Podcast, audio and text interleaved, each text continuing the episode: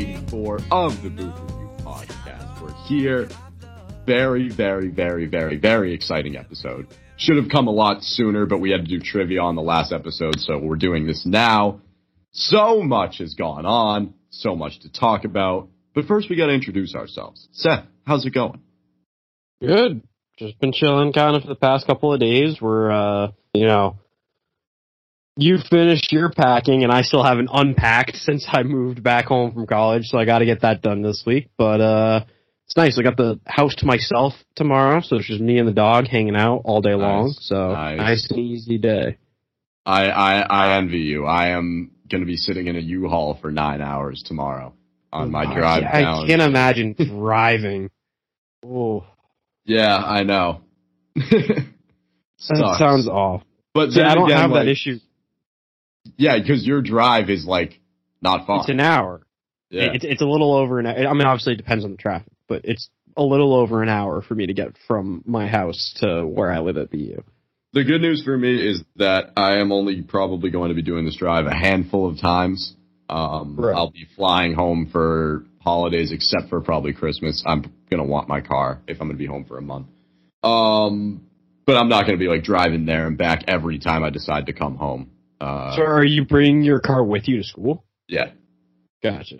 So that's like the main reason why I'm driving. I would probably fly if I if I was not. Which a lot of people who I know who are going to the same school as me are flying, and they don't have to leave three days early to drive across the not across the country but down the country. So I don't know. It'll it, you know I I heard this term the other day. Tarmy said this to me uh, my wiffle ball teammate, he said that someone was talking to him about life and they said everything is everything. And I like that. I'm going to start using that. Just, you know, everything is everything. So instead of it is what it is, I'm just going to do everything is everything. Yeah, it doesn't make sense, but it kind of does. If you think about it. So, uh, that's my There's new gonna be a lot of silence from me on this podcast while I'm trying to figure out what the fuck that's supposed to mean. It just means everything is everything, you know? When you're like, oh, it is what it is. Clearly, I don't know. everything is everything. So that's that's the mentality going into college move-in day or whatever. But I probably will listen to this podcast on the way down, at least a couple episodes of the review because we're so entertaining. Uh, yeah. All right. Let's uh let's unpack everything that's been going on because like shit went down. So on the last ep- last real episode, the last non-trivia episode, we had posted our division predictions and kind of just let them simmer and let the public decide if they agreed. And they did not agree. And so we came on the episode and we're like, whoa, we got a lot of hate, like 100 comments is crazy, like so many people shitting on us, so many people this, that. Um, and then I kind of jokingly was like, if people were so upset with this take, like, wait till you get a load of the, the season predictions for every single team. Kind of half jokingly, not expecting to do the same thing again. Uh, so we posted the graphic, we recorded the podcast, and we posted the graphic, and not only did we do the same thing again, but we quadrupled what we did with the division predictions. We have seven over 700 likes and over 500 comments at at this point. All negative comments. Uh, I don't I don't know that there were any positive comments. I really don't. May, less than five percent probably positive of like people who were like, okay, this isn't half bad, but I really didn't see anybody like, yes, this is this is it right Well, here. I mean, there was the odd fan account, right? Like there was that Saints fan account that was like, you know, this is good, you know, Oh, yeah. and, there were a couple of Raiders fans that were like, yeah, this is great.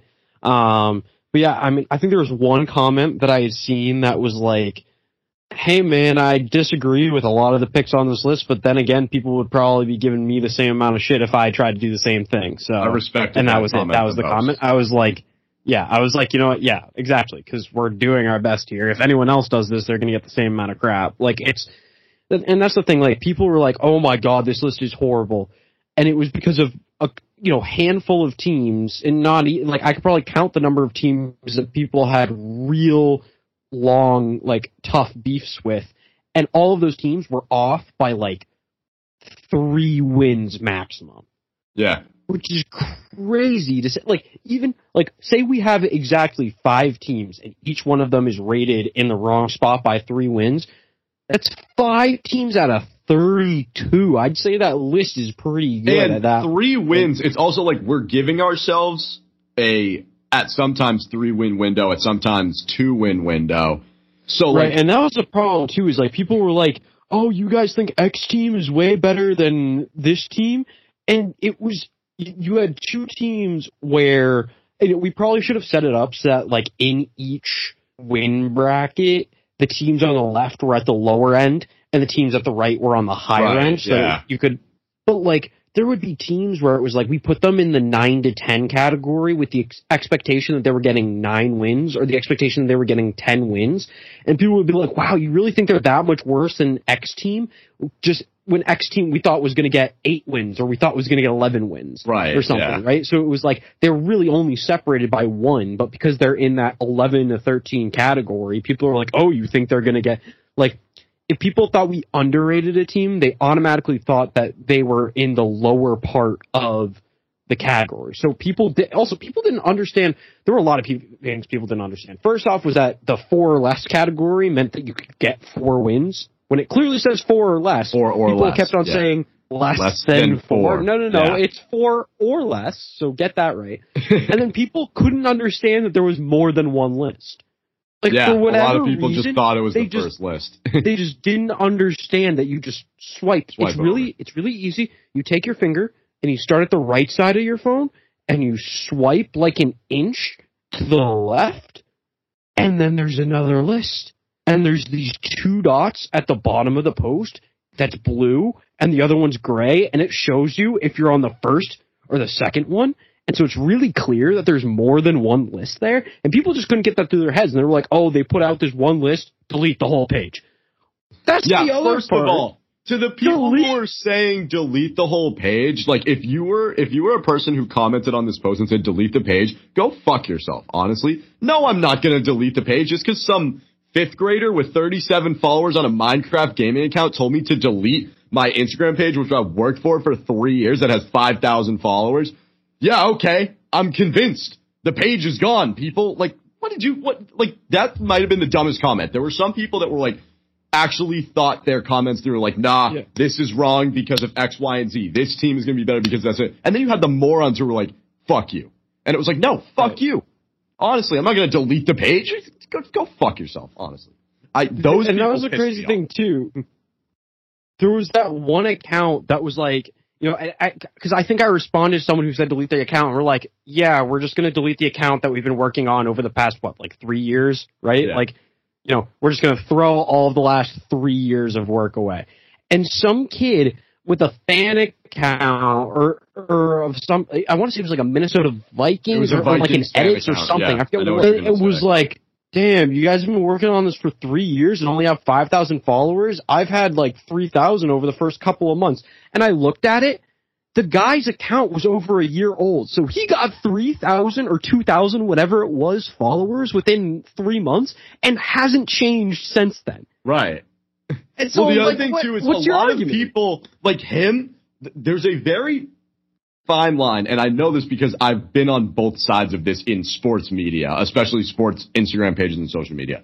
There's a the line that he was on. The side of the line that he was on was like fan page, kind of like there's this, it's just a different culture, and you know, like the fan pages or the the gaming accounts or whatever it may be, they all tend to lean on this side and they format their posts very similar. You know, fucking gradient overlays on all of their posts from Photoshop, like big, like EA font, like bright colors and like they post shit like, like, you know, that to kind of stir the pot. They're like a little more hype. They're like, it's kind of like that rap account. It's like, y'all rocking with, you know, like it's different. That's not what we are. That's not what we're aiming to be like those pages accumulate a lot of followers really quickly. Like they're just like clout chasers. So they'll do anything, anything for fucking followers. Whereas we are a podcast which is trying to grow a community of followers and an audience that enjoys listening to our show talking about sports. Like shit like this. Like when we put something out like this, disagreeing in the comments. Like we're trying to build this community of people that that we think we could bring together and have talk sports and listen to sports talk and watch sports talk and, and, and just like a community of sports fans. We are not going around leeching onto other pages for clout, posting these bright, you know, photos and all of this and trying to just like spark a reaction out of people. All of what we said, we actually mean. We're not faking it. Like I wouldn't, you know, put my reputation on the line just for a couple extra comments and a couple extra followers. That's not like what I'm about. I'd much rather come about it the organic way. Um, and like I know both sides of this because I've been on both sides of it. Like I've had a fan page before. I, and I've done that and I've just like been a fucking hound for followers and like I had a Patriots fan page with 18k at one point. But then again, it wasn't 18, you know, it wasn't the TBR fans are different. You know, we're growing, we're getting actual people in here who are engaging with us and like listening to our show. Like I'm not just going around like just desperate for followers to, you know, give the impression that like we're a big deal. Like I'd rather just come about it organically. So I don't appreciate like other Instagram accounts who are like trying to grow, you know, throwing shade on other Instagram accounts who are trying to grow. It's like, first of all, dude, like we have more followers than you, so shut the fuck up. He's like, damn, you guys been working for three years and like you only have 5,000. It's like, yeah, sorry, I'm not like posting clickbait cloud every two seconds. Like I'm actually trying to grow a business and like, you know, promote a brand over here.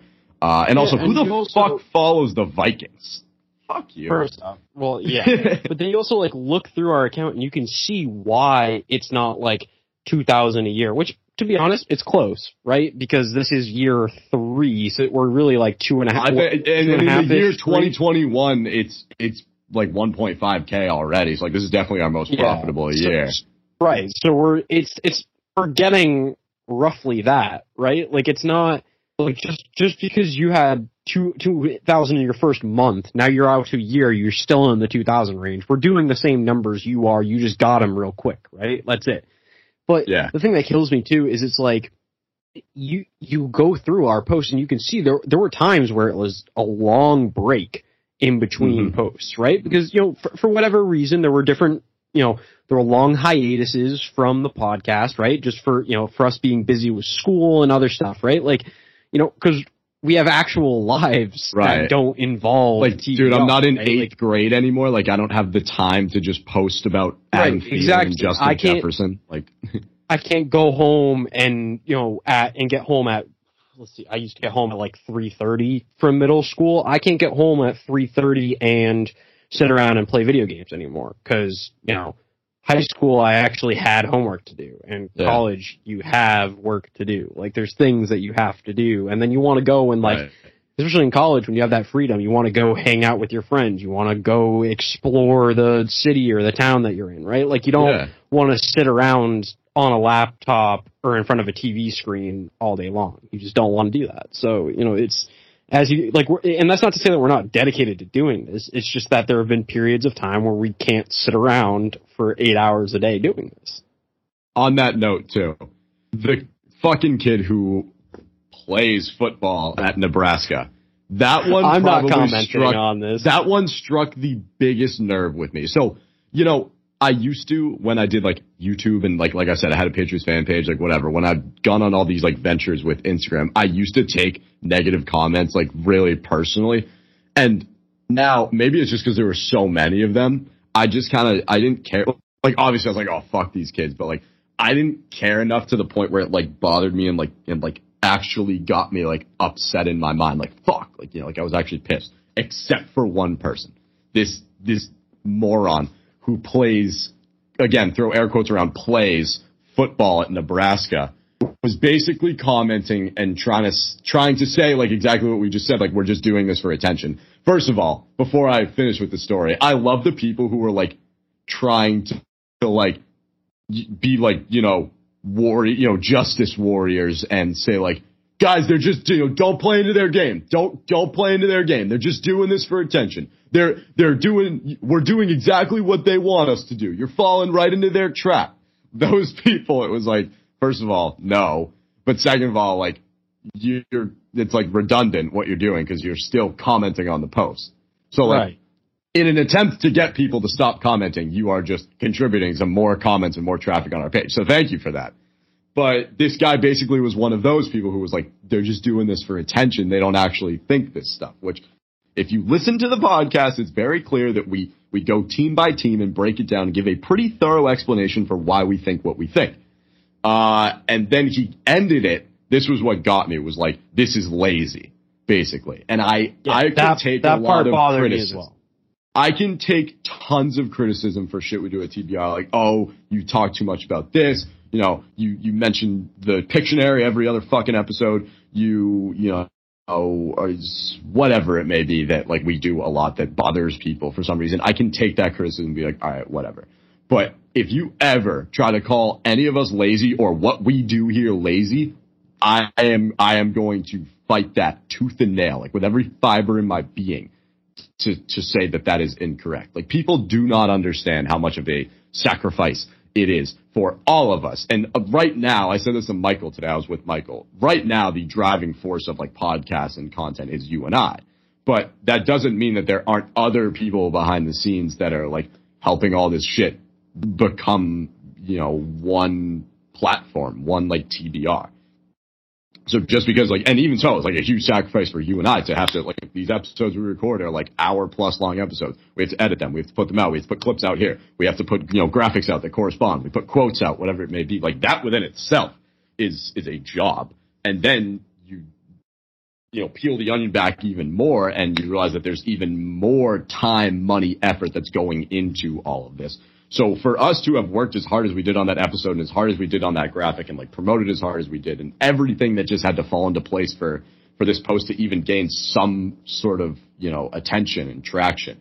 For someone to like say that this was like lazy and whatever, like I was fuming when I heard that. Like people will just, people will never understand what this group goes through. So also that kid was like a triple red shirted lineman who will never see the field for like one of the worst teams in the Big Ten. So, you know, hang your hat on that, buddy. Keep commenting shit on my page. I love the responses Yeah, I to won't- his comments I- too. I, I'm not commenting on the whole, you know, him being a football player thing. I I was a little bit confused about the fact that he got redshirted more than once. I didn't know that that could happen. Um, It's when you suck so bad. um, but Are the- you not commenting that, um, because it's like, oh, he's playing football in the Big Ten and we aren't? Yeah, I mean he's a Division One athlete. Like I, as much But as I don't. Okay, but I don't claim to ever like have tried to be one. Like I don't subscribe to the like if I say someone sucks, it's like well they're better than you. Like I'm not claiming to be better than them. It's the fact I'm that this kid was like shitting good, on yeah. you know was like shitting on my football takes and saying I was lazy. It's like, dude, you're like you've been redshirted twice. I I think if I actually tried to play college football and like did it, I would never let myself get redshirted twice. I'm just saying. I would never let Uh, that I don't happen. know. I mean, I'm sure there are plenty of factors involved, but no, the lazy thing bothered me because you know, you know what I had done the day, the next day. It was 100 degrees out, 90% humidity. I was still in the sling and I ran two miles. A lazy person doesn't run two miles in a sling after having so, uh, shoulder surgery in 90% humidity and 100 degree heat. You just don't. Like Yeah. it's it's just not like the the lazy is that bothers me. If you want to say that the takes are bad, if you want to say that they needed to be explained better, it, whatever. It just I don't I don't like the character attacks, you know, because I've never like sure at one point in my life I'm sure I was lazy, but I am I'm not a lazy person anymore by that standard. Like I've if I do something, I put in the work right? And and someone was like, you know, why not just put in the work and make it good? And I'm like, I'm not putting it in, in the work to intentionally make it bad. I'm putting in the work to try to put in the best that I can. And if people don't like it, all right, so what? At least I tried. Like, you know, and that's the thing that kills me too. Is all these people are like, you know, oh, these takes are awful. You know, man, they really let anybody have an Instagram account. Man, they let anybody have a sports page. All right, fucker, you do it. Right. Like- it's like do it better. You and your 36 followers that you've accumulated. Like, so, you know, come come and sit at the big boy table once you're ready, and like actually try and do this. That's the other thing too that people were like, like the comment that I respected the most was like, honestly, if I did this, people would probably say the same thing. It's like, unless people saw their team where they liked their, where they realistically wanted their team to be, they had something to say about it. And that's going to be true of you will not find a single one of these tier rankings that someone does where every single person is like, yeah, this is right. Because everyone has it's an impossible. opinion about There's it. 32 teams. The other thing You're too, I hated. I hated everyone who was like, this is wrong. It's like, it can't be wrong yet. The season hasn't happened. You don't Right. know. Like, this could be 100% right, and we just don't know. It's a prediction. It hasn't happened yet. You can't say that a hypothetical is wrong when it, you know, we haven't seen it come to fruition yet. We're probably going to go at least 75% correctness on this. All the 11 to 13 win teams, no one said squat about them. It was, it was the fucking, first of all, why was everybody riding the Broncos and the Giants coattails like they were the Chiefs and the Bucs? All of a I mean, sudden they everyone have was the like, greatest defensive coordinator in NFL history. well, Brendan. every, it was funny because every team had the greatest defense in the league according to someone. I know. That was was so so good. good. They're like, we have the best defense in the league. It's like, who actually has the best defense in the league? Because everyone's claiming to have the best defense in the league. We can't have 32 like- best defenses. Dude, the thing that killed me, I was like, yeah, you may have a good defense or one of the top defenses in the league, but you don't have a quarterback. Dude, I was, all of I just don't all of the understand it. I can, okay, people- I can, uh, all of the teams that people were like, oh man, they have such a great defense. I don't have a single one of them outside of the bottom 10 in our quarterback rankings. Yeah, spoiler alert, we're doing a quarterback rankings. None Yeah, of those you can read, that's the quarterbacks are of the episode. outside are outside of the top 10. Like I'm was- looking right now and I like I can't find a single team where people are like, "Oh yeah, man, but their defense is just so good that I have anywhere." Cuz like I, I've got Ryan Fitzpatrick outside of the bottom 10. Obviously, he's Ryan Fitzpatrick. I mean, come on. But I also was, I had to defend the Washington football team defense to people, which is crazy in my mind.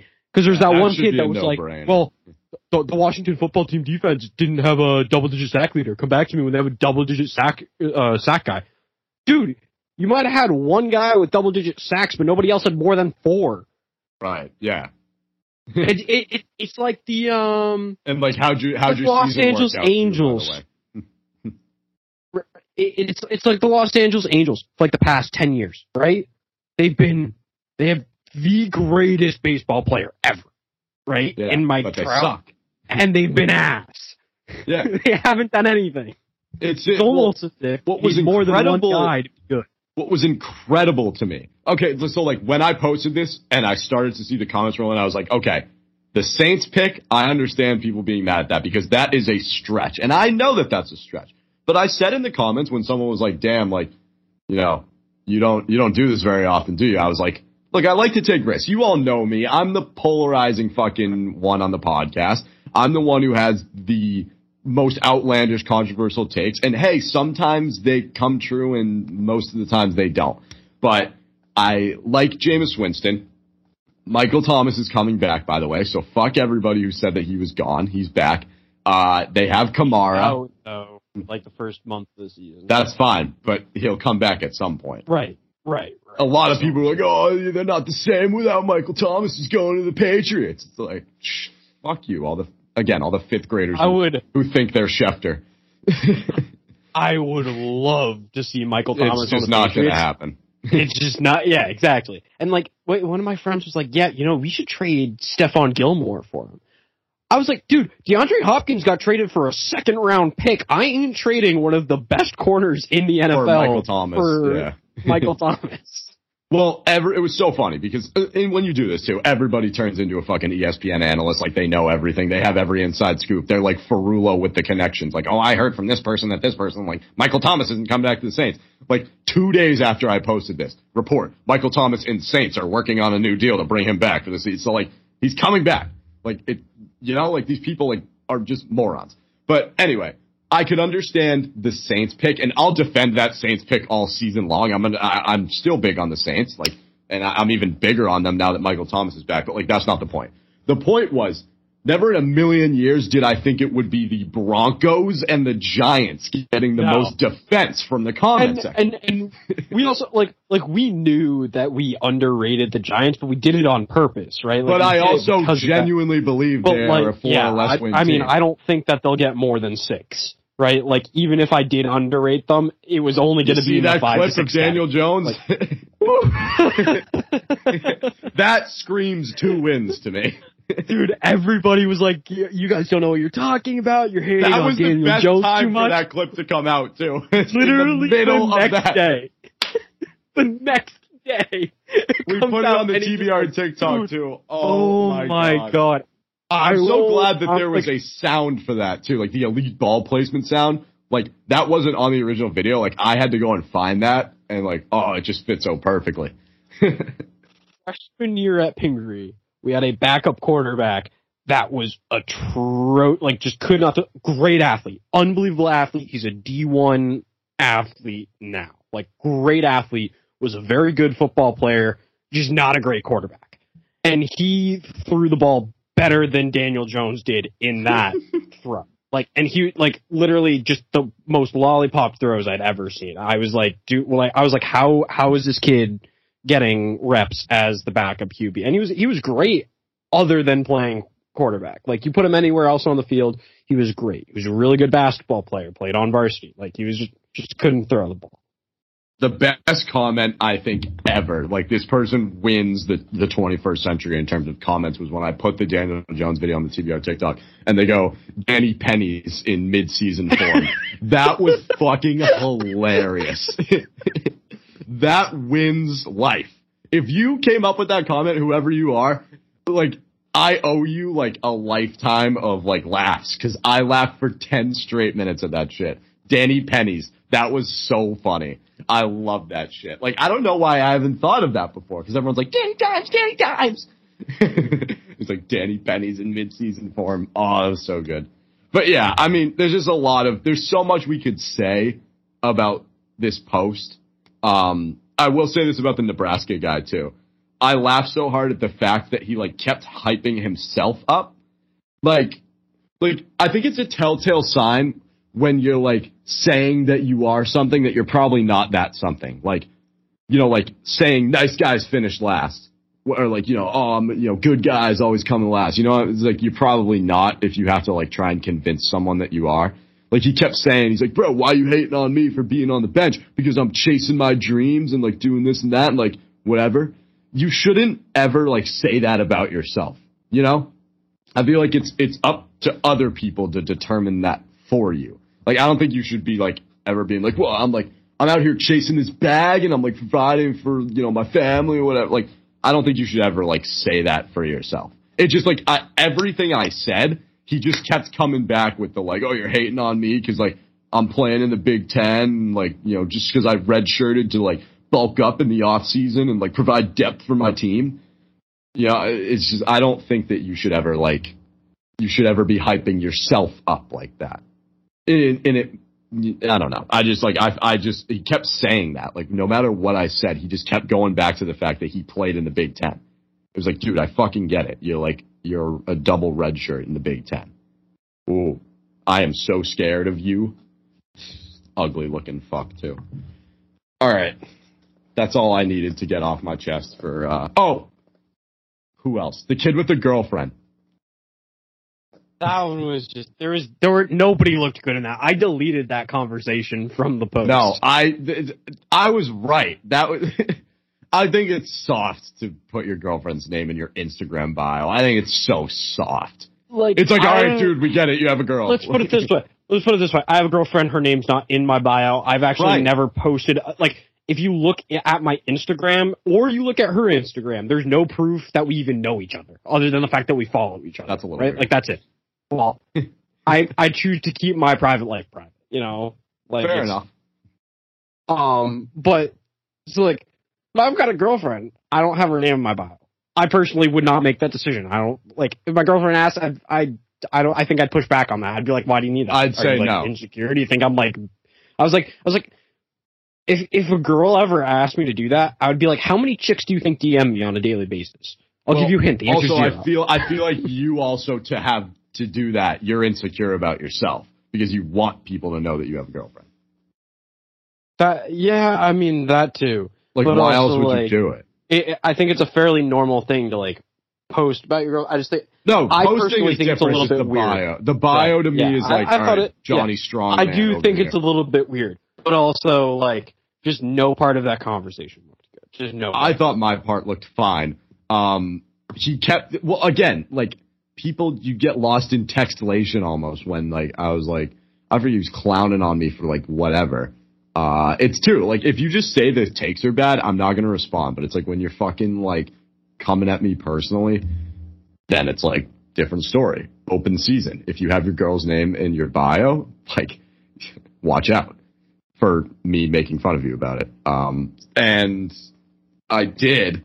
And then the part that bothered me was when he responded and then blocked me.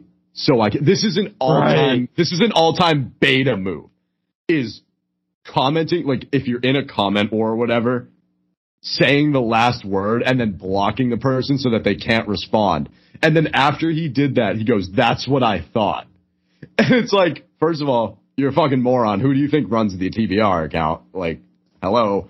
And, you know, second off, like, you didn't think I would have been like, hmm, that's weird that he hasn't responded. Let me check on a different account to see if he blocked me. And then when he blocked me, I DM'd him off the TBR account and called him a bitch. And then he was like, I'm just tired of you making fun of me for having a girlfriend. It's like, I'm not making fun of you for having a girlfriend. Like, I'm not like anti girlfriend ever. Like, I've had a couple in my day. If you listen to this podcast, you'd know about it. Um, but I was clowning on him for the fact that he was calling me soft for my takes, but he has his girlfriend's name in his bio. That's all, that's my two cents on Uh, yeah. All right. Let's let's piss more people off now. Um, we've done division predictions. We've done tier rankings for season predictions, basically. Now we are going to rank the 32 projected starting quarterbacks for the upcoming season, and I have to, if I could speak in bold and underline, I would bold and underline projected because Yeah. I know as soon as we post this shit, people are gonna be like, he's not gonna be a starter, whatever. Like, you know, people are gonna, where's Justin Fields? Like, I know people are going to say, like, where is X, Y, and Z? These Right. are right now based off the projected starters for the upcoming NFL season. We, it's bound to change. I know Andy Dalton's not gonna start all 17 games this year. I know that Right. Trey Lance is going to be a starter at some point this season. But we can't rank them as starting quarterbacks if they have not been promoted to solidified starters yet. Right, and the thing too is like we're going off of the indications. Like obviously there are teams where it's like the Chiefs. Well, I mean no one's going to start other than Patrick Mahomes, right? Like, but you know with with the 49ers, right? Like Trey Lance has looked great in preseason, but every indication out of the 49ers organization is that Jimmy Garoppolo is the starter. Same goes for Fields. It's always been Andy Dalton's the starter. We brought him in to be the starter. We're going to sit Fields for a while. We're going to let him develop. Which I think that Fields is a better quarterback than Dalton. Do I disagree with their, uh, you know, philosophy here? Absolutely not. Because we've seen that sitting guys at the start of the year works, right? Like the teams, you know, like it helps their development. So I, I have no issue with them sitting them, but we're, we're doing this based off of that. Um, and then also like, I don't, are we going to start from the bottom and work our way up? I, I feel like that's probably the more logical way yeah, to do it. yeah, we'll start at 32 and go Um, up to one. Yeah, so from my two, I'll give 32 and 31 right away. It's Zach Wilson and Trevor Lawrence. And I'm doing that because I didn't see them play really in college. I don't like watching highlight reels because a guy is not going to be a highlight reel every single play, right? Right. Like a highlight reel is hundred percent completion percentage, you know, averaging like 50 yards a play, a touchdown every other play. Like it's just it's not an accurate way to kind of judge how a guy is going to be at the NFL level. It's also super hard to tell whether or not a guy that was good in college is going to be good in the NFL. So I put Wilson at 32 and Lawrence at 31 because Lawrence was the first overall pick and Wilson was the second. Right? So I'm going to follow the scouts of the NFL and assume that Trevor Lawrence is the better quarterback because he got taken before Zach Wilson. So that's it. That's my two cents on my 32 and 31. Okay. I am not following the same formula in a sense. I agree that it is probably harder to rank these guys based off of what we've seen in college and one preseason game where they didn't even play the whole game. That being said, I I real we I think we both realistically know that they aren't going to finish 32 and 31. At least we right, hope exactly. so. And I also think we both realistically know that these two guys are probably better than than a lot of players on this list. Absolutely. So I chose to come at it from where I would rank them on NFL readiness right now as starting quarterbacks stacked up against, you know, every other NFL quarterback for the 2021 season. So I, so Trevor Lawrence, both Trevor Lawrence and Zach Wilson are right in the mix. Um, and I didn't put them at 32 and 31 based off experience, but like I, I understand why you, you know, it's tough to like rank these guys ahead of anybody else right now. But I chose to give my best estimate of where I think they are right now. I think Trevor Lawrence is miles ahead of Zach Wilson. Um, and I think that there's a third quarterback from that draft class who is not yet named a starter, who is miles ahead of both of them, and we will see that by the end of the season. I believe he will be your O Roy, also known as the Offensive Rookie of the Year. But that's a different conversation for a different day. Once Jimmy Garoppolo gets sat, you'll all see who I'm talking about. Oh. Hint, hint. It's not Justin Fields. Okay. For for a minute, for a minute, I thought you were uh, implying Mac Jones, and I was gonna be like, "What are you on?" no, like, Cam Newton's starting all 17 games. Actually, no, not all. Once the Patriots clinch a playoff in the spot, playoffs, Mac Jones will start. in week seventeen or week eighteen. Mac Jones will start. Yeah. yeah, exactly. Once the Patriots clinch the AFC, then Mac Jones will the A. All right, all right, all right. Okay, so my 32 and 31 are who I genuinely believe to be the two worst quarterbacks in the league. So at 32, it's Sam Darnold. Sam Darnold sucks, in my opinion. There's nothing good about his game. He's horrible. Uh, and it's not going to get any easier from here on out. Uh, the delusional Carolina Panthers fans in our comments from last post were like, you know, Sam Darnold's a question mark, but I think he's going to, you know, he's on the upslope, you know, whatever. Like, no, he's on the downslope for sure. He's on a bunny They hill. don't actually. have any wide receiver. Their best receiving threat is a running back. Yeah. and he himself is just not good. Coming out of that draft class too, he was big. Like people were huge He on the him. second overall pick. Yeah. People were like, "Oh, this kid from USC is going to be so good," and he just wasn't. Was he second? Yeah, wasn't Goff first? Was, was that the Goff draft? This isn't Trubisky year, is it? Oh, it might be. Hang on. Because that it was Josh Allen and Sam Darnold definitely at like Josh right, Allen. but Josh Allen was later. He was like he was still top ten, I think. But anyway, Sam Darnold. 18 wondered. NFL draft, first overall selection, Baker Mayfield. So th- this this draft unbelievably stacked in quarterbacks. Because we go QBs, yeah. we go Baker, then Saquon. So he was the, Sam Darnold was the third This is a- overall pick. This is a year after um, uh, Trubisky. Josh Allen is seventh. Then Josh Rosen, R.I.P. just got cut. Uh, He he was the biggest bust of that draft. He was yeah, man. he also went tenth overall. Like, I he was mean, supposed to be the number one quarter. Remember that when they Right. didn't yeah, I draft kind of, I vaguely remember that. Yeah, They but it's also like, Baker, who had just won the Heisman, which made sense, and then Josh Rosen falls to ten. And Right. then everyone was like, they interviewed Josh Rosen after. He's like, I'm gonna, I'm gonna write down all the names of everyone who's taken ahead of me, and he's been like on four teams as a backup and just got cut again. but the only guy, the only quarterback really that they could have taken over him, that they should have, that a lot of teams should have taken, was Lamar Jackson, who went 32nd overall. Hmm. Running back. Tight end Mark Andrews in that draft, bit of a steal there. Pretty much it as Yeah, that's as a good guys pick. Yeah, I mean, I w- when they got to 31, I was like, Patriots, take him, take Lamar Jackson, please, for the love of God. No, I'm he was so good didn't. in he was so good in college. And I was We like, are, we already have a pretty decent running back core. I really don't think we need any more. right, but they took Sony Michel. Yeah. So that didn't work out until But to be fair, well, they also passed on another Georgia running back who probably would have worked Chubb. worked out better. Nick Oh. Chubb, right? Nick Yeah. Chubb fell to the second round, which is Dude, insane if you think about it now. Dude, imagine looking at the Georgia.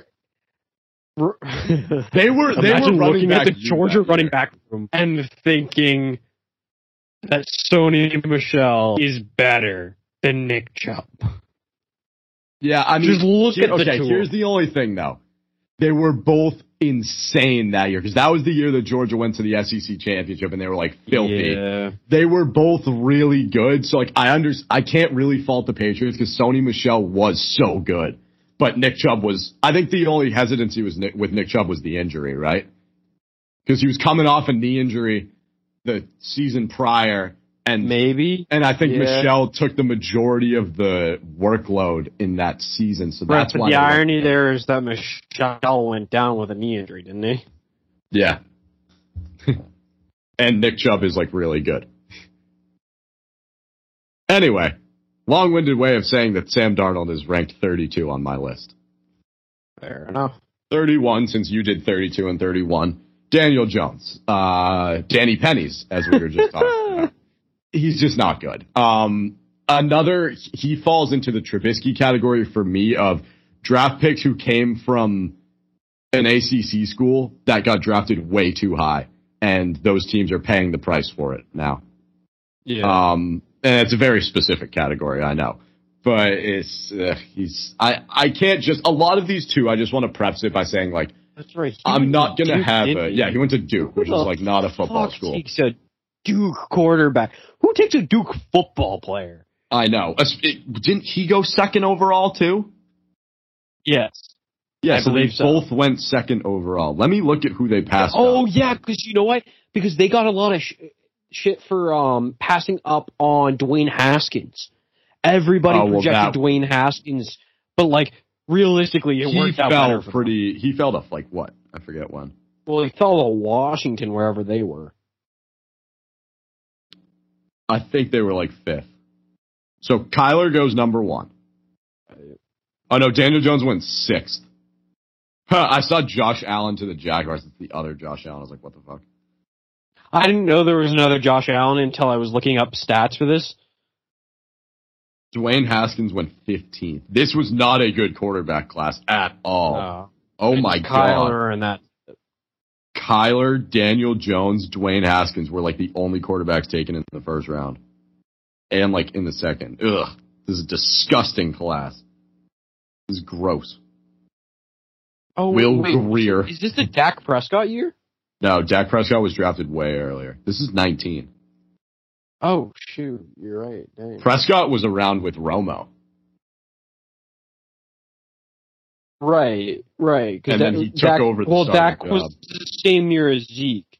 They took Zeke third overall or something, and everyone was like, "You don't take a running back in the top five.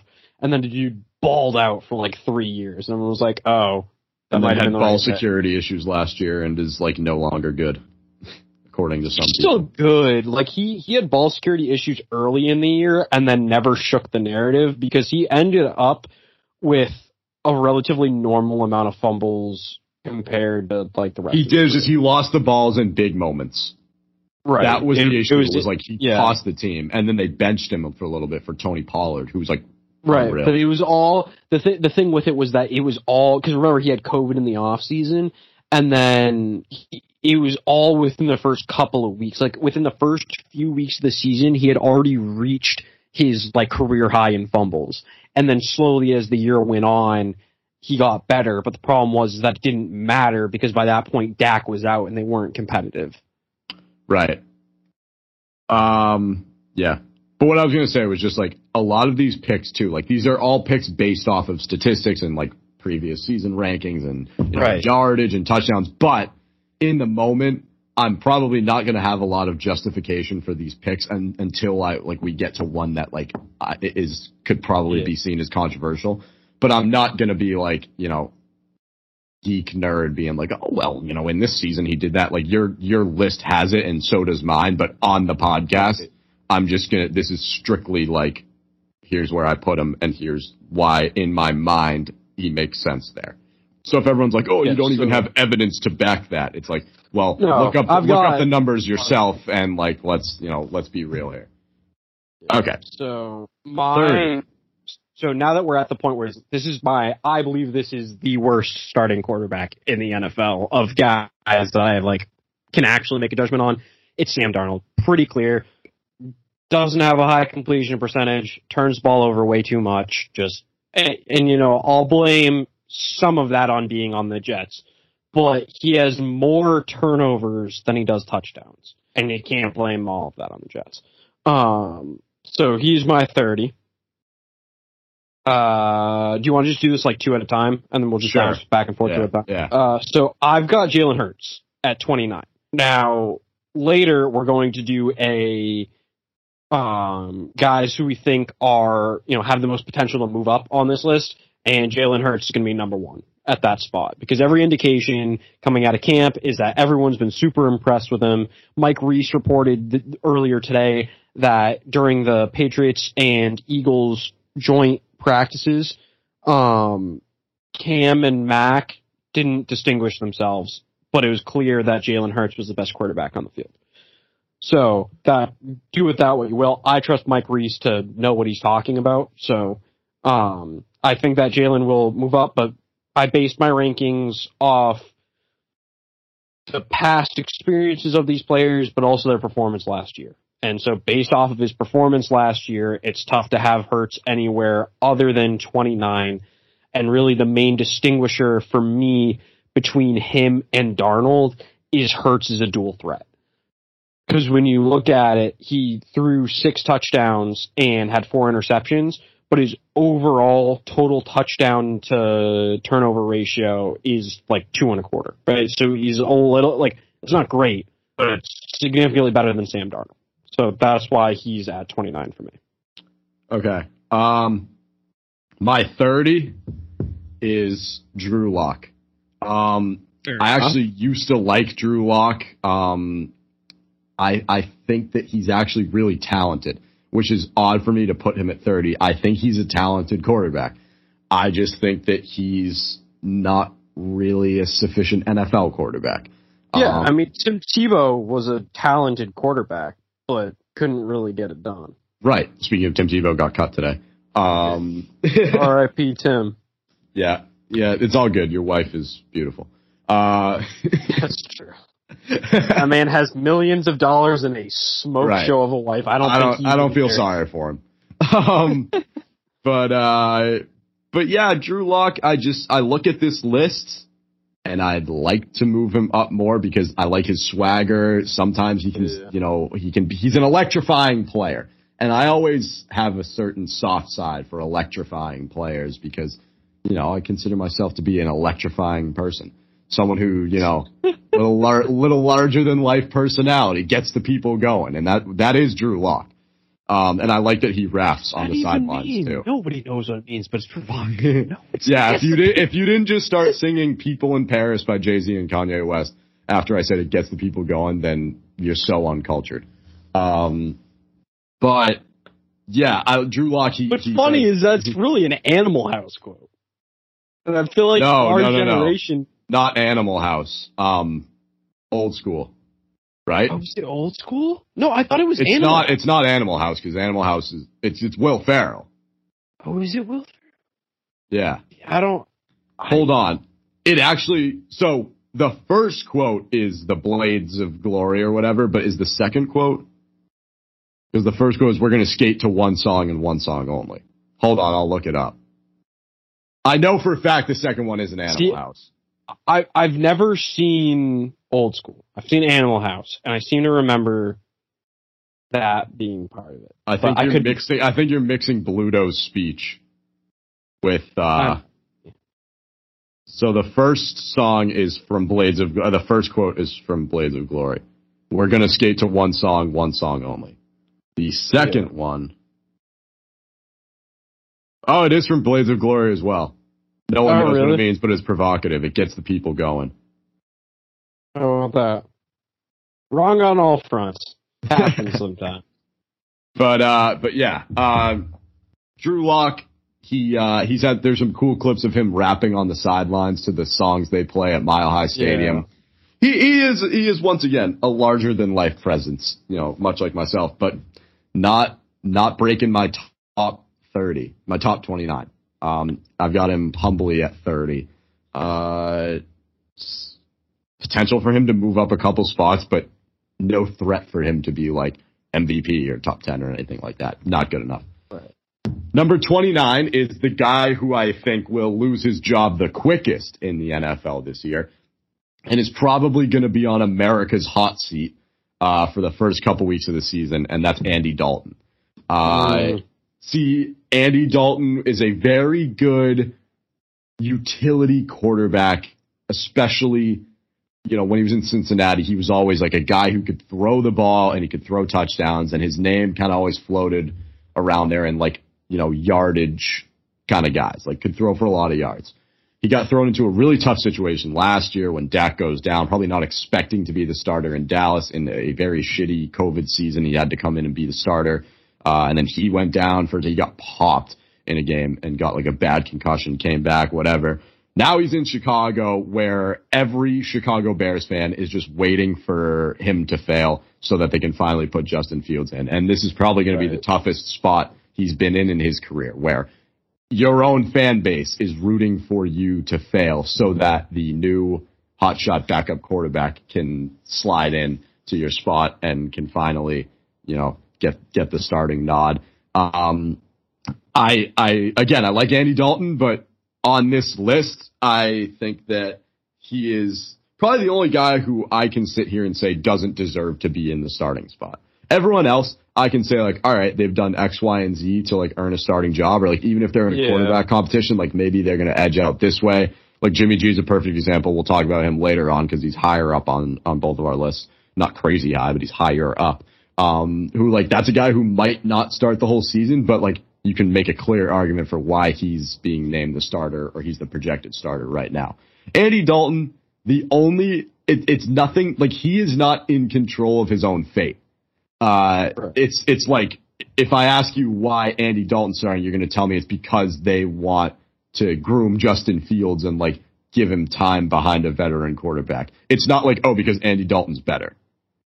So right. it's a really, it's going to be a really tough spot for him to be in whole city's probably going to be rooting against him. I feel for him.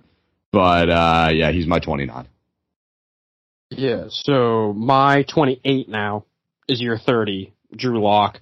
Um, I've got him higher than Hurts because his yardage and completion numbers are better. Um, also, his PFF grade is significantly higher. Um, and so that was another factor where it was like, I'm not putting everything on the PFF grades because if you were to look at all of these players, it's not in order of PFF grade. Um, but that was something where it was like, if I was kind of in between on two guys, I would kind of lean on that a little bit to decide where they were going.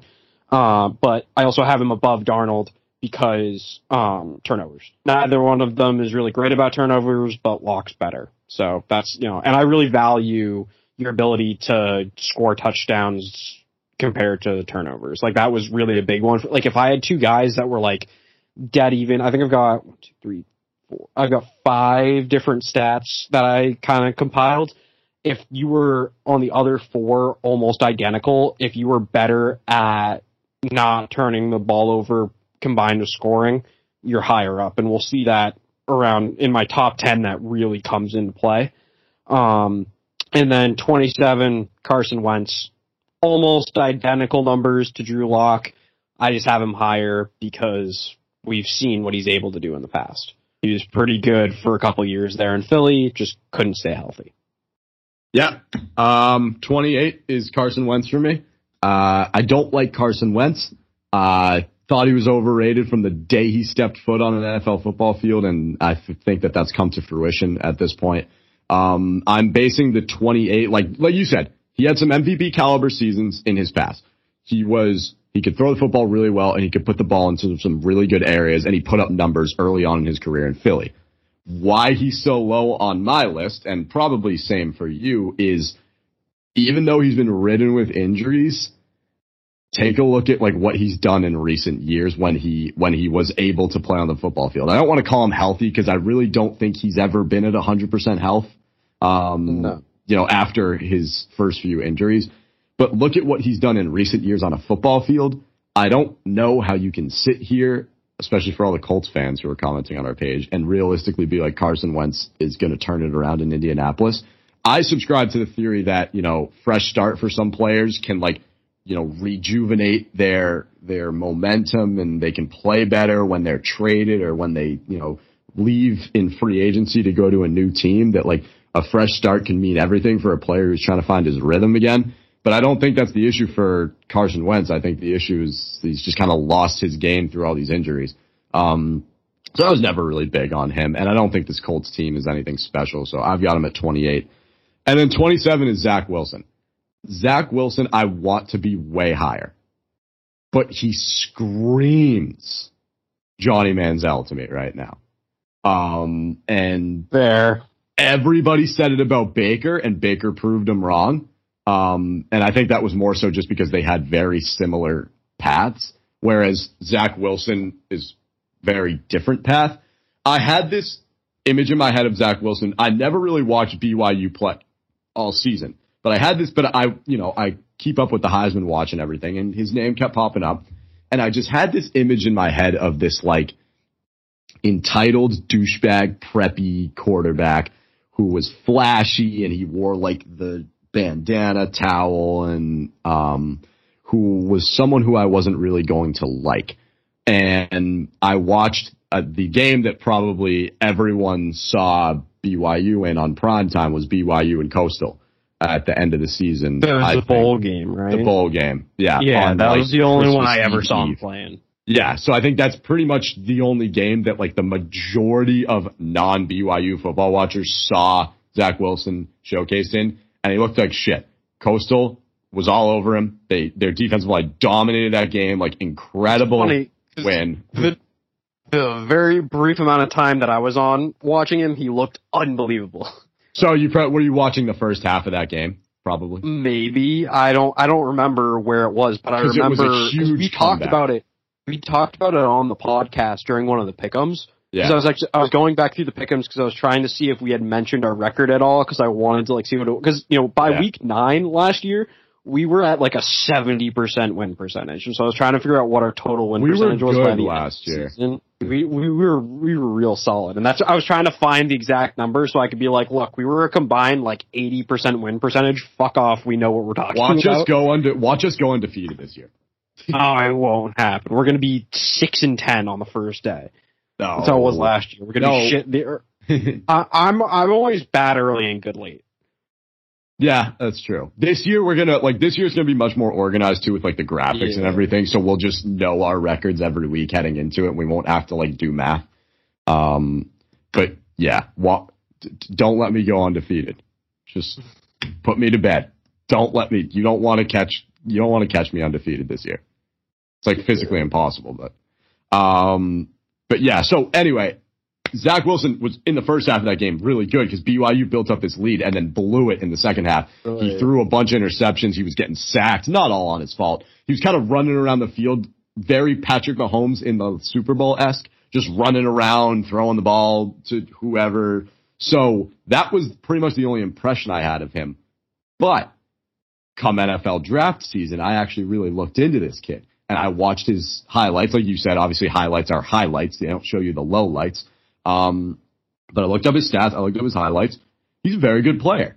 Uh, and I started to actually come around on him, especially because, you know, all this, there were some jokes about him coming out of BYU or whatever. And like at the draft, like that video of, um, I forget, it was like Ja'Marr Chase was like, Oh no! Throwing It, up- it, it- throwing there- up- there's a photo. It's literally him and like eight black guys, and they're all putting up signs of some kind. And And then Zach like, Wilson's looking them, around like, like- "What the fuck is going on here?" It's Yeah. it's like that, that Muppet meme where it's like it's looking at you and then it looks away. yeah, Like that's what he looked like.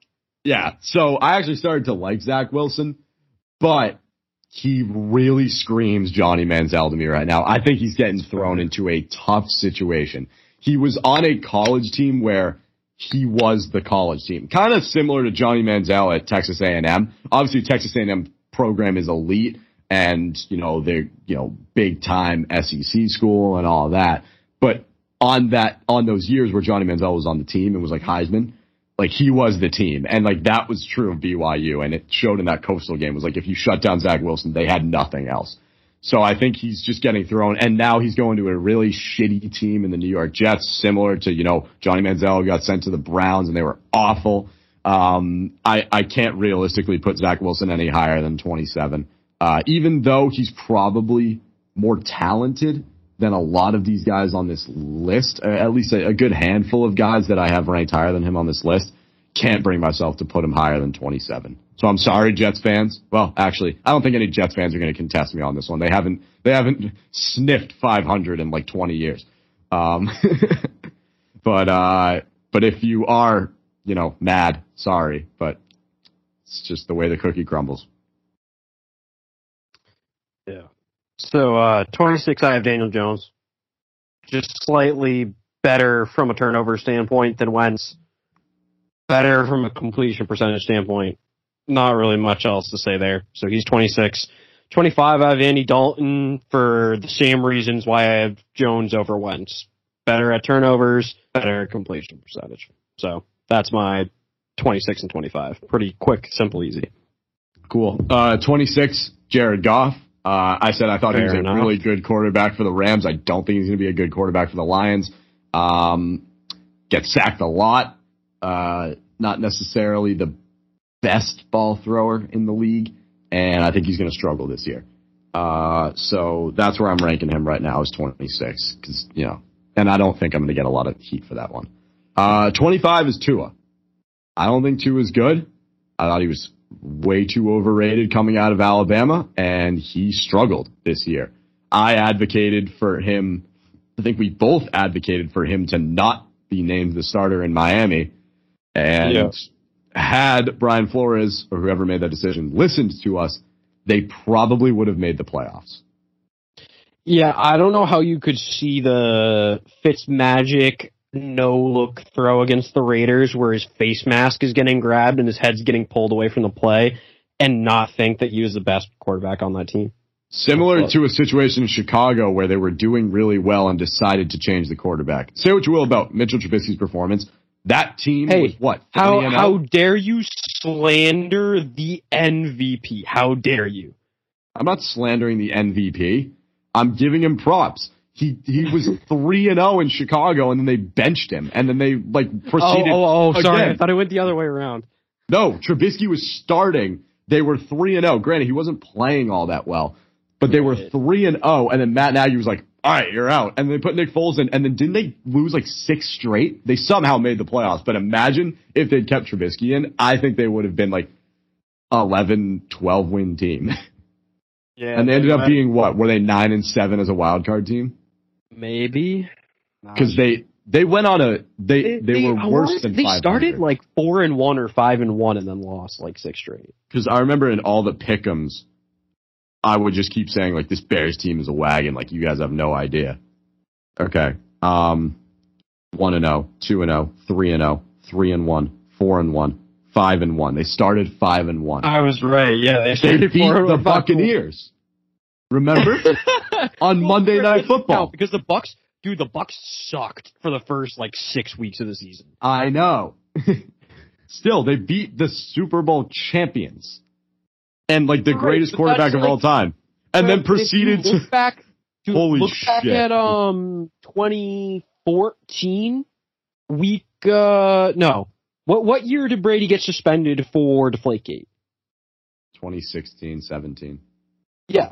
Look at that season. They were one in three for the first four weeks. You think anyone looks back at those first three weeks and is like, "Oh, they beat the Super Bowl champs"? No, nobody gives a fuck because they sucked for the first five weeks of the season. I'm just saying that this team was five and one and beat the Right, greatest exactly. quarterback of all time, and the head coach was like, "You know what? Now seems like a good Oh, time wait, to switch that the quarterbacks." was that the four game? that was the was that the four four down. game? Yeah, that was the four down game.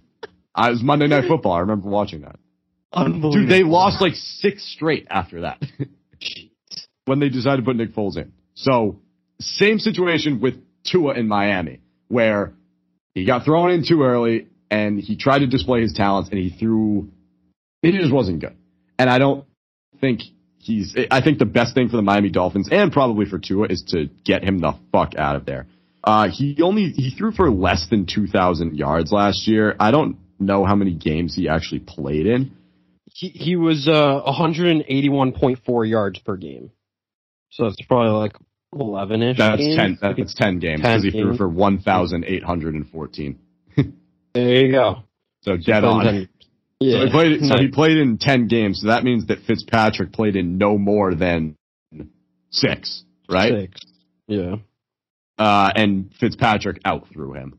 So that's all. That's all you need to know from me. Tua at twenty five. Yeah, so I've got him at 24. Um, the only reason, like from a numbers standpoint, other than turnovers, Dalton's a little bit more impressive, but Tua's a little bit more of a dual threat than Dalton, much more athletic. Um, obviously didn't really show that off last year.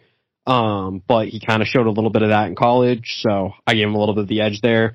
23, Jameis, it's so hard to pick where he's going to be this year. Like, you know, people made the jokes about the LASIK surgery, but like, if that dude wasn't seeing straight and he threw for 30 touchdowns and 30 interceptions, I feel like if he's seeing straight, he could throw for 30 touchdowns and 10 interceptions, which would be pretty good and would get them close to that, you know, 10 win mark that, you know, I, I think I had them in the 11 to 13, or I, I actually, I might have them in the 9 to 10. I think I had them in the 9 to 10, which would make sense. So I've got him at 23. So yeah, that's Yeah. my 24. Yeah, you had them in nine to ten. Um, twenty four. Ryan Fitzpatrick for me. Uh, I, you know, I say this every year, or, or, you know, everybody says this every year, and he continues to prove them wrong. But I think Father Time is kind of catching up with him. I think his, you know, Fitz magic thing, the shtick is kind of is up, especially on a team like Washington. I, I I don't know. You could say, like, yeah, you know, Curtis Samuel, Terry McLaurin, um, you know, pretty pretty versatile guys who got it done last year with like constantly changing quarterbacks. Um, and they were a playoff team somehow.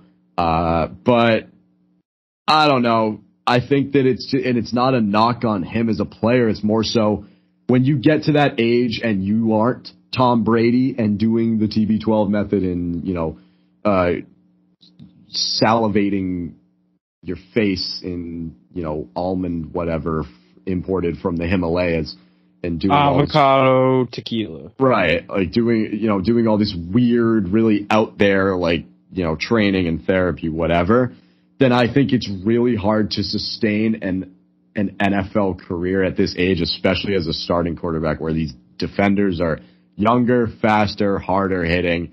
I think it's really tough. Do I think he's going to struggle this year? No do do I think that he will you know throw for 3000 yards? Maybe. Yeah maybe but I've got him right now ranked at 24th um I don't see him having more potential than any other guy I have ranked ahead of him. And then 23 I'm with you on Jameis. Um I think he's a guy who we should throw in the arrow up category that has potential to move up because you know like you said I love I whenever someone tries to shit on Jameis I say two years ago, he threw for the most touchdowns in the NFL. And everyone's like, yeah, and the most interceptions. But here's the thing. Interceptions don't always mean six points against. Touchdowns always mean Right. six points for. If you are throwing, if you are leading the league in touchdowns, I don't care how many interceptions you threw, you are 30 times six, 180. Yes. You, you, you have just gifted your team 180 points over the course of a season. Uh, and the fact that he did that as a fucking cross eye was, or whatever LASIK, whatever he had, was incredible. So if he can return to that form, even if he's throwing, you know, the most interceptions in the NFL, if he can throw, you know, 30 plus touchdowns, whatever it may be, 40 touchdowns even, because, you know, there were guys this year who threw 40 touchdowns then I don't care how many interceptions you throw, you're putting points up for your team and you're a scary player. But, you know, we didn't see him that much all last year. He did come in in some situations. That playoff game, they brought him in for a few downs and he was slinging the ball on the money. Um, he threw a touchdown pass in that game.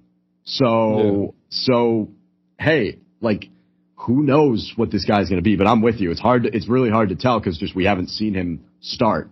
uh, in two years, and the last time we did see him start, apparently he wasn't seeing right. So, and he trains. You just got to give it to him. He trains harder than anybody else. Like you see the video. Yeah, he looks like a fucking idiot while he's doing it, but he trains so hard. but he works he so goes hard. hard. Like yeah, you got to give it to him. He's probably the hardest working player out there. So, so I really want to buy into the Jameis story, and everybody knows how big I am on Jameis. You know, eating W's, whatever. But uh, but only time will tell. It So- just bothers me. It bothers me how he held it up with the fingers crossed in the middle. It just fucks me up every day. It Looks like a fucking chicken hand. I can't even do that. I can only do it with my Uh, this. I can't God. even cross the middle one, so I just do this. the. Spock thing. No. What the fuck? Fuck you, man. It's weird.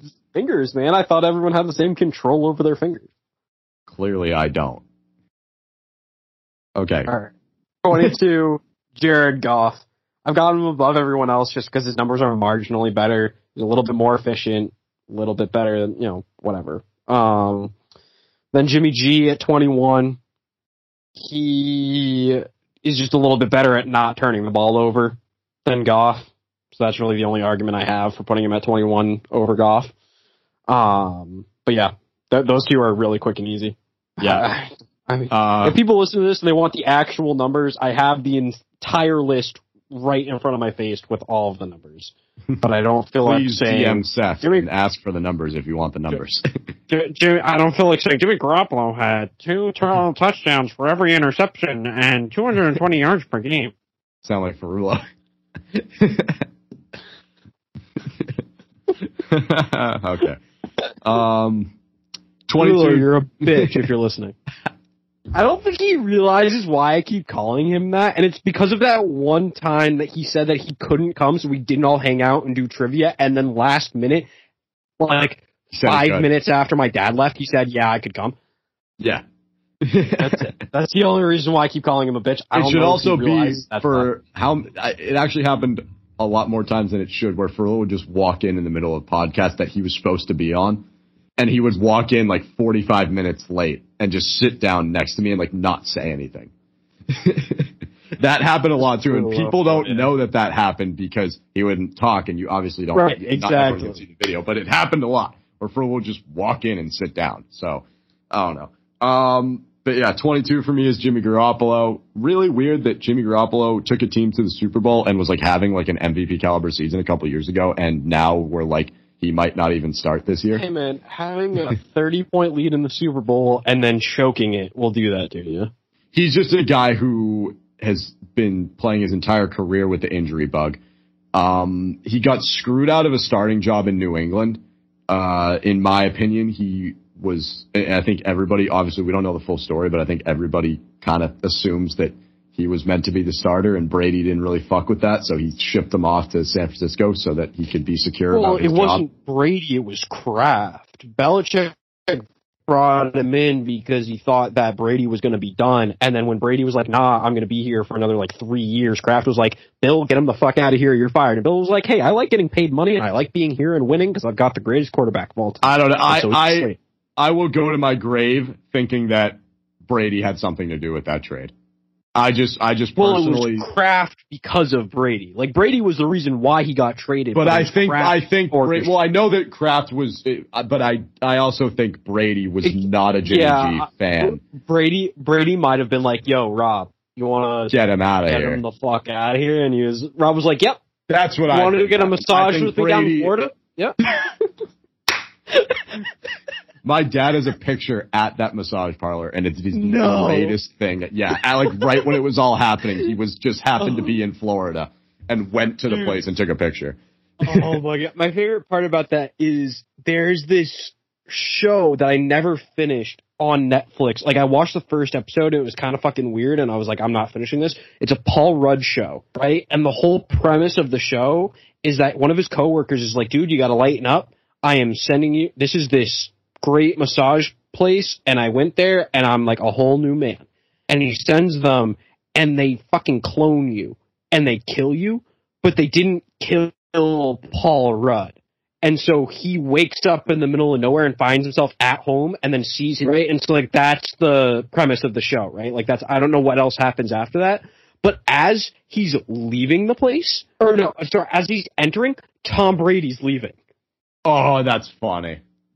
And so the joke is that like, because every time you go, you're supposed to become like a better version of yourself. And so the joke was supposed to be like, you know, Tom Brady Right, keeps yeah. on going to this place, and that's why Father Time hasn't caught up to him or whatever, right? And I thought that was just hilarious, like That's- cute yeah, little cameo good- from Tom Good Brady. little cameo. Yeah.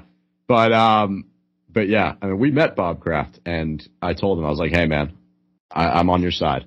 I remember that. Yeah, he was at the playoff game. I remember sitting there and I spotted him out of the crowd, and then I was like, "Yo." I forget if I spotted him or if I had seen you posted on your story. You probably one of the two. saw it because no one if you did spot No. him, you didn't tell me.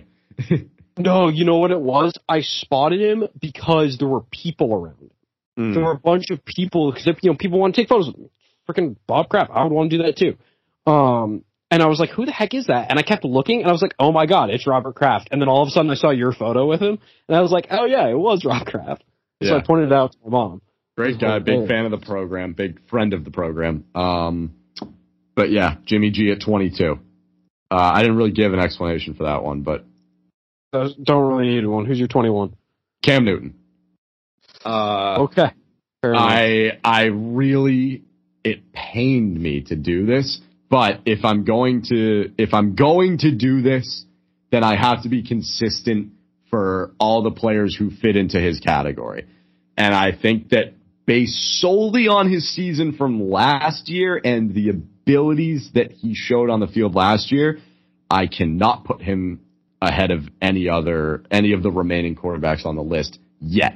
That being said, everybody knows my defense for Cam Newton. He got COVID in the middle of the year. He had zero weapons. This was a, a exactly. a burning house of a football organization last year. I think it's going to be vastly different this year. I think he ends up a top seven quarterback in the league by the end of the year. Top 10 at the very least. I really think he's going to prove a lot of people wrong this year and just have a stellar 2015-esque season where he is a true dual threat. Right now though, because these are rankings and not predictions for where I think these players are going to end up, 21. Yeah, I mean, I'm rooting for Cam.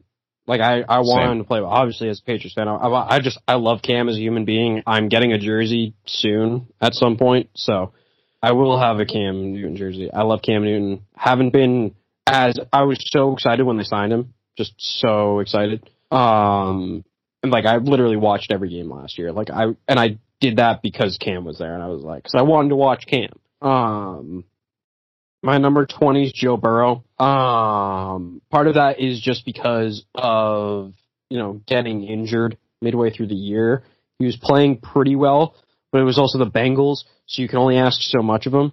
Um, you know, his, his numbers are significantly better than Jimmy G's, um, on pretty much every front other than completion percentage. Um, so that's why I have him over Jimmy G. Then 19, I have Big Ben. Um, and the only reason why Big Ben is higher than Burrow is, uh, better turnover ratio. That's it. That's the only reason why. I think that, um, B- Big Ben's gonna be number one on my potential to move down. Um, so right, right now my number one on potential to move up is Hurts. My number one on potential to move down is Ben. Um, so yeah, that's 20 and 19. Cool. Um, 20, Jalen Hurts. Uh, you had him really low. I, I think the sample size is not big enough on him to, That was, yeah, I mean, yeah, that's keep him that low. And this one for me is very eye test. It was when they put him in, he did exactly what was asked of him. He, Yep. he, he, he did. He came in and he gave the Packers a great game. He threw the ball really well. He put the ball in great areas. He was, you know, made himself a dual threat. Jalen Hurts not necessarily known for his running, even though he is a dual threat mobile quarterback. He's also right, but you also have to. He only played in what, like four games, five games. He had 300 yards, yeah, which is crazy. Like 300 rushing yards. right, yeah, which is which is great. And like and that's why I'm keeping him that high too, is because like you watch him at Alabama and you watch him at Oklahoma. Okay, so Alabama, he was very run heavy. Um, and they used him as such. A lot of RPOs, like a lot of short yardage situations where they'd have him keep the ball. Oklahoma was different. Oklahoma, he had probably one of the best receivers in the nation. Sorry, no, the best receiver in the nation on his team, uh, looking to make it deeper into the CFP. He was slinging the ball at Oklahoma. So you kind of got best of both worlds of him in college, where you had like this really good pocket passer quarterback, but then this really good rushing quarterback. So it's like, what are you going to get in the NFL? And in the games that they put him in, you kind of got a little bit of both, which was great. If he can maintain that dual threat status and be consistent and find ways to win football games. If you can't win football games, then like just do everything you can for your team that is going to put them in a situation to win football games because you do play for the Eagles. Uh, then I see no reason why, you know, why this pick would be, you know, why people would be upset with me putting him at 20. And like you said, he's the guy with the most potential to move up. I a thousand percent agree with that.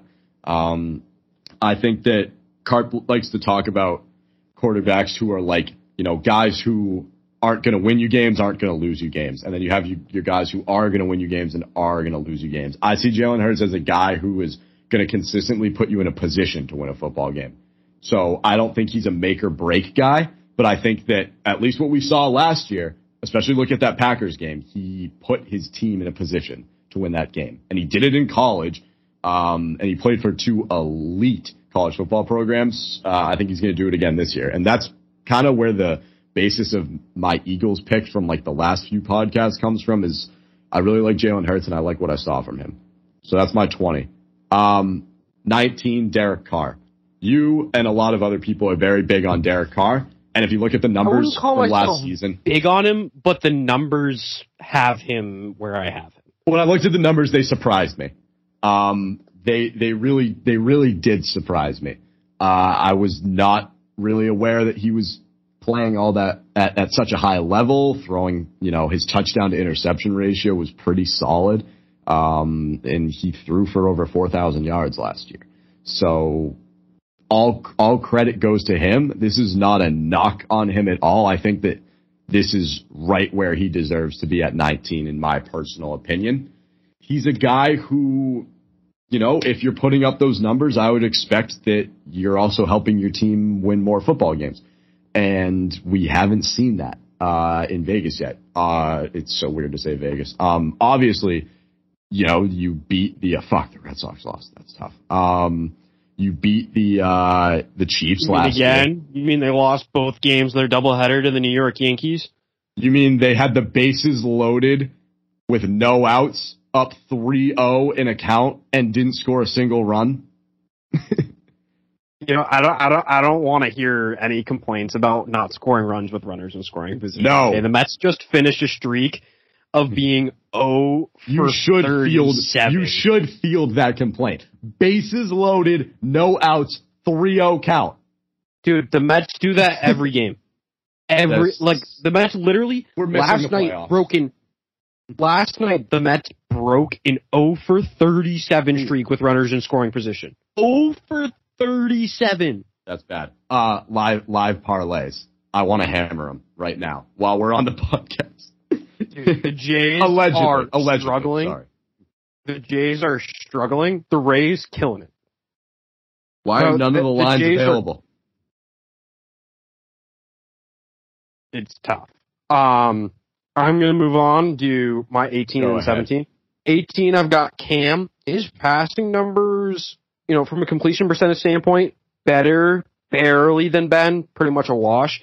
Ben had a lot more yards, but the reason why I give Cam the edge is because he does have that dual threat status where he's going to hurt you with his arm and his legs. Um, you know, the guy ran for 12 touchdowns last year. Um, so that's, or was it 12? I think it was 12. Yeah, it was a lot. It was definitely double digits. It, it, it, it was a lot of touchdowns. He had a three, uh, total touchdown to turnover ratio. So, um, do with that what you will. Um, at least I think he had a three. I'm pretty sure he had a three. I feel like the numbers. Hang on, I have to double check it because I might have messed up my math. Um, I don't think I messed up my math. Let's see. He had eight passing to ten. Um, and then interceptions. And then he had 12. So I was, uh, yeah, I messed up my math there. He actually has a two. Um, so that actually changes things a little bit. Um, hmm. All right, glad we haven't made the graphics yet. I'm actually going to bump him down to 20. I'm going to put him above Jimmy and below Burrow. And then Ben Roethlisberger moves up to eight. So now, and so there, my, my 20 through 18 is now Cam at 20, Joe at 19, Ben at 18. Um, okay. Edit that on the Google Doc just so I have it. I, I did that. Yep. That's, I did that just now. And then 17, I have Ryan, and this is how it's written in the sheet, Fitz Magic. Um, pretty efficient last year. Could have been better, uh, but graded higher um, in both QBR and PFF than Roethlisberger. So I put him at 17. Thought that was a pretty reasonable spot to put him. Middle of the pack. Always seems to find a way to win games. Okay. This is where we're going to have our first big uh, difference. Uh, and I'm going to get a lot of shit for the next, for the 17th. 18, I have Ben Roethlisberger. Um, veteran guy, I think Father Time has already kind of caught up with him. Um, his his arm accuracy and his arm strength just aren't what they used to be. Uh, he's still good for like you know some big yardage seasons and some big yardage plays and uh, and, and you know he's he's a veteran guy and I said this on the last episode too that like he's a veteran guy who garners a lot of respect and I think that's the most respect that I can give him is 18. I think you're you're in the same exact boat when you know you have them where you have them. Um, if 17, I w- if if this if this list was not ranking the 32 starting quarterbacks for each team in the NFL, if this list was not that, then I would have 31 players on this list. But since oh I, my god, no! Since I I know exactly where you're going with this, and I can't believe it. Oh, we're yeah, making our way you, onto that casuals page again. Believe oh. it. No. So, since I have to rank every single starting quarterback from each team, the Baltimore Ravens starting quarterback is technically Lamar Jackson. so he's in my book 17. Oh, the notifications are going to get blown up. Before everyone might... freaks out, let me say this. This is not the 32 best players who happen to be quarterbacks. These uh, are the 32 best quarterbacks. ability puts him at 17. Let, let me read passing, you these numbers. He's the 17th best pass. Fine. Lamar Jackson had probably one of the most troubling drop-offs from 2019 to 2020 oh, in NFL history. I'll put that stats right now. On throws outside the numbers, his accuracy dipped from 64% to 59%. His interception rate doubled, and his passer rating fell from 101 to 85. That's just a little tidbit of information that tells you how his season, his transition from 2019 to 2020 went. I could go on and on. If I need to, I will do a follow up podcast for all the hate I'm going to get. I know for a fact I'm going to get a lot of hate. This is not, again, this is not the 32 best players who have the label quarterback. These are the 32 best quarterbacks. And you could say, well, there's a lot of dual threat quarterbacks in the league and yada, yada, yada this, yada, yada, yada that. When we get to other dual threat quarterbacks, I will explain why Lamar is so low and these other players are so high, but I don't want to spoil the rest of my list. But let's just say right now, in my opinion, Lamar Jackson is quarterbacking a very fraudulent offense and doing it forgettably. It doesn't work. his style of play doesn't work. You look at other guys who, again, I'm not going to spoil it, that I have higher on this list. Their play works because they can do it both amicably. They can Right. do run game and pass game like there's no tomorrow. Lamar cannot throw the fucking football. He is a phenomenal runner. And yeah, that offense worked for one season until defenses figured it out. They figured it out. He can't adapt.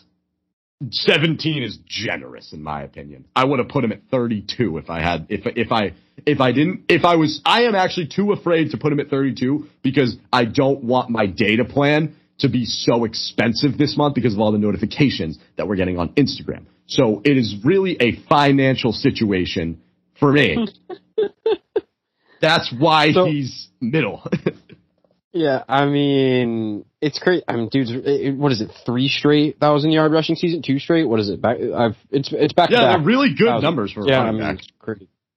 Right. I mean, it's it's crazy. Thousand. Um. Yeah. I mean, look, I get the whole the passing argument. I mean, he definitely dropped off a bunch. I just, and you know, what's crazy about it too is you know when you say the whole, um, you know, the running style as a quarterback doesn't work. There are a lot of guys on this list who have higher turnover. The, the reason why I say total touchdowns to turnover ratio is because I didn't think it was fair for Cam to have like a 0.8 touchdown to turnover ratio because he also had 12 rushing touchdowns, right? Right. So it's like the he as a quarterback, he has um, you know, the ability to run the ball, and that's something that you can't ignore when looking at his numbers. So that's why I did total touchdowns. But I only included rushing touchdowns for guys that actually ran the ball. So if you were getting close to like 10 QB rushes a game or more, I counted you as a rushing quarterback. You know how many guys fit that bill? Four. There are four guys out of 32 in the NFL that are starting quarterbacks that fit the build of an actual rushing quarterback. That's Jalen Hurts. That's Cam Newton. That is Lamar Jackson and Kyler Murray. Those are the only four guys that you can justifiably look at the numbers and say that guy actually was trying to run the ball. Now, sure, there are a couple of guys who ended up with like 300 plus yards, but they ran the ball four or five times a game. And to me, that's, you know, if you run the ball four or five times a game, I don't know that I can really consider you as a guy who's actively using his rushing. Like, Aaron Rodgers is a very mobile quarterback, Yeah. but none of us consider him to be a rushing quarterback. Right, yeah, you got to he- you know, distinct between rushing and mobile because you got you have guys who escape Right. the pocket but aren't necessarily, you know, th- they're, there's scrambling but not rushing. Yeah, I appreciate that distinction. Sure. Because I mean, you look at his numbers, and you know, Aaron Rodgers has broken 300 yards rushing four, five times in his career. He's never ran the ball more than 67 times. That's a 350 yard rusher as a quarterback, but no one considers him a rushing quarterback. Dude had three rushing touchdowns last year, and they were all probably within, you know, and and that's the thing too is like there are going to be guys who have rushing touchdowns that are quarterbacks, but I'm not counting, you know, as your ability as a quarterback. If you roll out on the when the line of scrimmage is the four yard line, and you've got and you ran a passing play and you roll out and you just waltz into the end zone, like you don't deserve credit for a rushing touchdown there when I'm looking at your stats and considering you as a quarterback. Like that's just Yeah. not, you know, that's that's a play that any other quarterback is going to make. To me, the reason why I have Lamar a lot higher than you have him is because there aren't other quarterbacks that can run for a thousand yards. Right? That's something, it's a dynamic part of his game that he's actively using. Whereas a guy like Rodgers is a lot more of a, you know, escapes the pocket guy, can avoid pressure, can throw on the run, right? Like you said, a scrambler as opposed to a runner. Um, so to get back to the list, Sure. I've got the two, the two Matts at 16 and 15. I have Matt Stafford at 16 and I have Matt Ryan at 15. Um, and to me, the, the real differentiator between the two of them was Matt Ryan gets a decent amount more yards, and he had a better PFF grade. They are nearly identical statistically.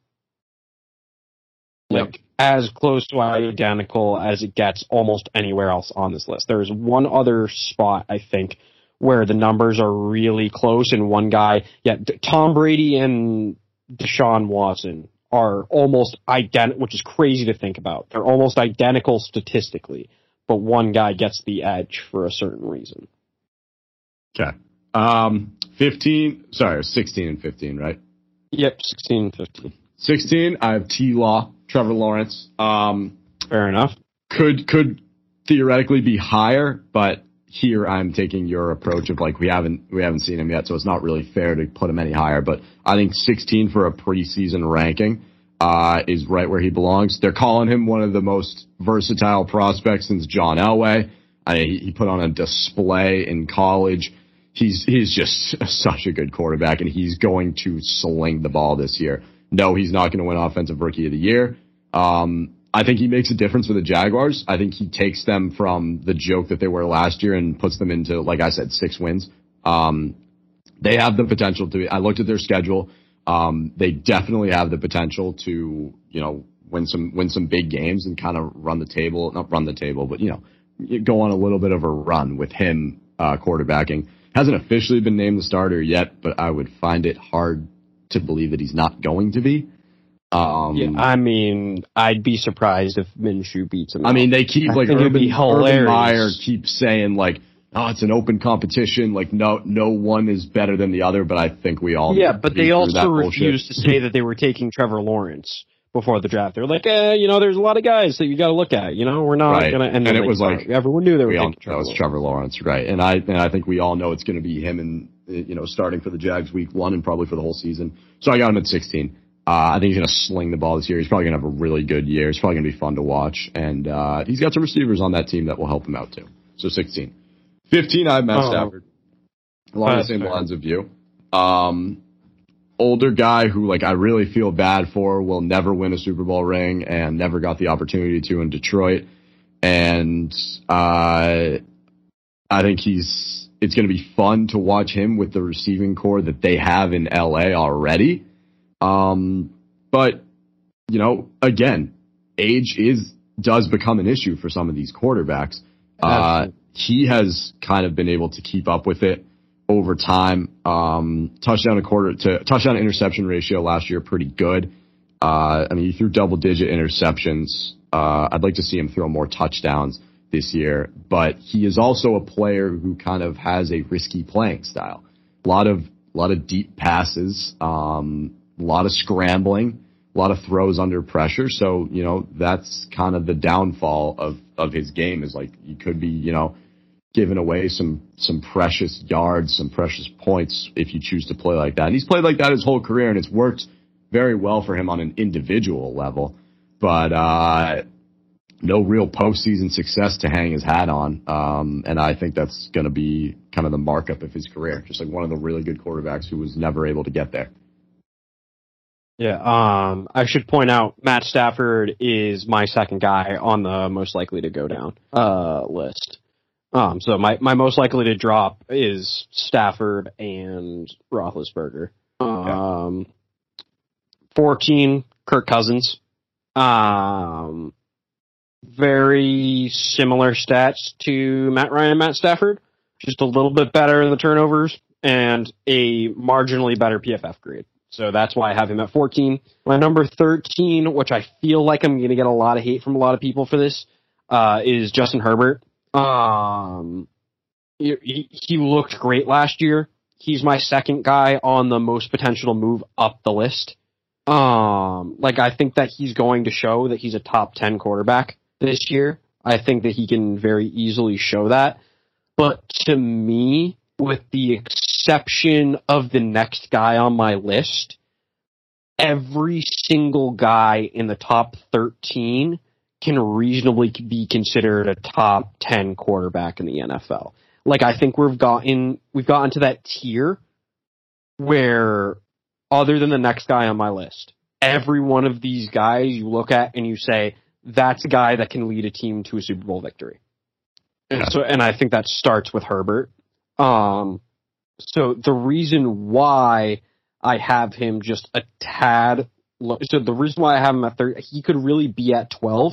Um, but the reason why I have him at 13 is just because I don't know what he's going to do with a modified offense this year. Excuse me. I'm a little bit concerned about him not having Hunter Henry. I want to see what he's able to do without him, and he can easily prove me wrong, and that's why he's on my most likely to move up list. But I'm curious to see what's going to happen with less offensive weapons, in my opinion, this year than he had last year. Fair enough. Um, 14, Kirk Cousins. I'm with you on that one. When I was doing research for this, I was weirdly shocked that his numbers were as good as they were, given how much heat we gave him on the podcast last year. And I think that comes more Yeah. so from like he was a quarterback who I think in our minds was losing games for the team, but threw for over 4,000 yards, um, 35 touchdowns. Uh, and some of that too could be a product of having the, the wide receiver tandem of Right. Thielen and Jefferson. You, you throw, um, Rudolph into the mix and then Dalvin I mean, he too. If they still had Diggs, Diggs, he easily could have been over 5,000 yards and over 40 touchdowns. Yeah. Easily. Yeah, which is surprising to me because I feel like we gave him a lot of shit last year during the pick'ems, and I really it's- don't it's remember why. Neither one of us really thinks it, it's so tough with a lot of these guys because, like, it, it, you know, when you look at the teams that they have, like a Kirk Cousins, his numbers are going to be inflated because anytime you have a top five wide receiver in the NFL on your team, it opens up the field for everybody else. And so you're gonna, it's a lot easier to find an open guy when you have one of the best receivers in the game, and you really just have to get in the vicinity for him because he's gonna Yeah. catch it as long as you get it, make it catchable. So Right. Um, yeah, but you know, I read something that was like I was doing research for all these rankings, and it was like Kirk Cousins is having like career success in Minnesota, and I was like, is he? And then I looked up, I was like, "Oh, I guess he is. Um, so pretty pretty good ranking for a guy like him to be at 14, as close to top 10 as he is, at least on on you know your and my list. So good for you, Kirk Cousins. Uh, 13, I've got Joe Burrow. Um, mm, he was on pace to have a an incredible yardage season, and that too is because they never ran the ball. He just they they just had him throw the ball constantly. But I see I saw what he could do at LSU. I saw him completely turn his career around in college. You know, he was Right. at Ohio State at one point, playing behind Dwayne Haskins. Was a nobody. Transfers to LSU, has a funny, shitty that, quarterback room was was in that quarterback room Haskins, Fields, and Burrow. And Burrow at one point, yeah. it's hilarious. And Haskins was the starter and ends up probably being the worst of the three. Easily the worst of the three. I, Yeah. I mean, Burrow's barely played. Fields hasn't played an NFL game yet, Right. which is something that bothers we'll me. On that note, can we stop calling preseason games NFL debuts? Yes. Why are we calling so that? annoying. You're It's like, just oh, not. making no his one, no defense. one tracks it's these stats. No, they don't count. It's preseason for a reason. How that round. um, but yeah, uh, but I'm, you know, on the note of Burrow, I've seen him completely, you know, make carve out a name for himself in college, and I think he'll have no problem doing it this year. He's he could be in contention for comeback player of the year, although I, I think it's pretty much if he has a good season, I think it's pretty much a shoe in for Dak. Um, but Burrow could throw his name in there if he has a really good year. He's, you know, a lot of these young guys who get taken early on, especially quarterbacks, the knock on them is like, oh, really good in college, not really good in the NFL. And I think that success wise, that'll probably be true of Joe Burrow. I think that he's just going to end up being like a consistent quarterback who's on a shitty team and he might make the playoffs once in his career, maybe.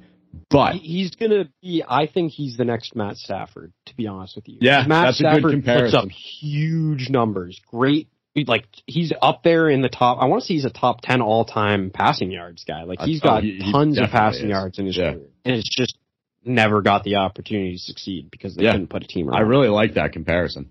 Um, but you know, heading into the 2021-2022 NFL season, I see that he's got a lot to prove. He he didn't get the full season last year. People are going to say, "Oh, he's coming off of injury. We don't know what he's going to be." But like, I don't think he's going to have any issue, you know, coming back. A lot of guys who are coming back. My my big issue like is the, the whole reason why he got injured last year is because they had a shitty O line, and then they had the option to take Penei Sewell, and they took Ja'Marr Chase instead. Now I get that Chase was his court, um uh, teammate in college. Yeah. And, you know, he was his court, what, you know, they like each other. They're good friends. And, it, you know, I'm sure that they asked him, but I think it's a smarter decision to try and build a line around him. Like no, I, I agree. The, the O line. What are the consistencies? What are the consistencies among all of the Super Bowl teams that the Patriots had? They always had a good O line. There was never a year in which Brady was getting hit all the time, was constantly throwing under pressure, where they had success in the playoffs. It just doesn't work. You have to have a good O line to be successful in the playoffs. You saw it this year with the Bucs, and you saw it with the Chiefs. The Chiefs O line was falling apart towards the end there, and honestly, I don't know how much better they really got. So that could yeah. be an issue to look. No, I agree, but I also I don't want to knock Joe Burrow's potential just because of the Bengals O line. Like I agree, I think it limits his success. Right, but that's definitely. part of the problem. Like if you're going to make a list of the best quarterbacks, you can't put up numbers if you're constantly getting hit. No, but he but he did last year. Like look at the yardages that's he was fair. throwing for. Even like like imagine what he can do in a full season, even if he is because he got popped last year a lot, but he was still putting up numbers. Like he's even higher on this list if they give him an O line, but they didn't. But you know he he we haven't seen him play a full season. I think if if he does everything he did last year in a 17 game season, he's gonna have a really good year. So that's my uh, that's my 14 and 13. Fair enough. So number 12 for me, Derek Carr. So Derek Carr is the one guy in my top 13 that I'm not totally confident can lead a team to a Super Bowl. Had a great year last year. Uh, was just a little bit more efficient than Herbert, um, from a completion, like barely uh, by a percentage point.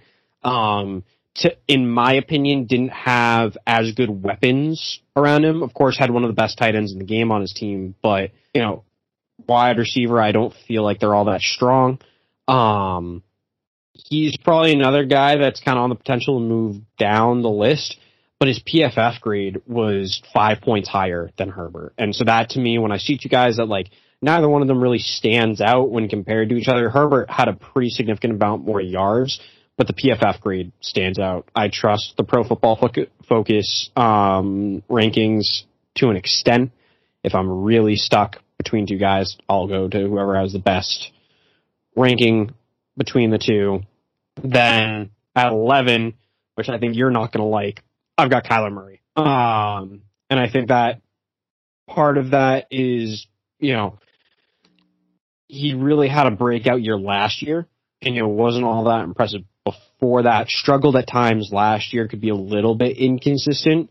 Um, but I think overall is a better quarterback than Carr just because he does have that dual threat ability where he can move outside the pocket and get you big gains with his legs.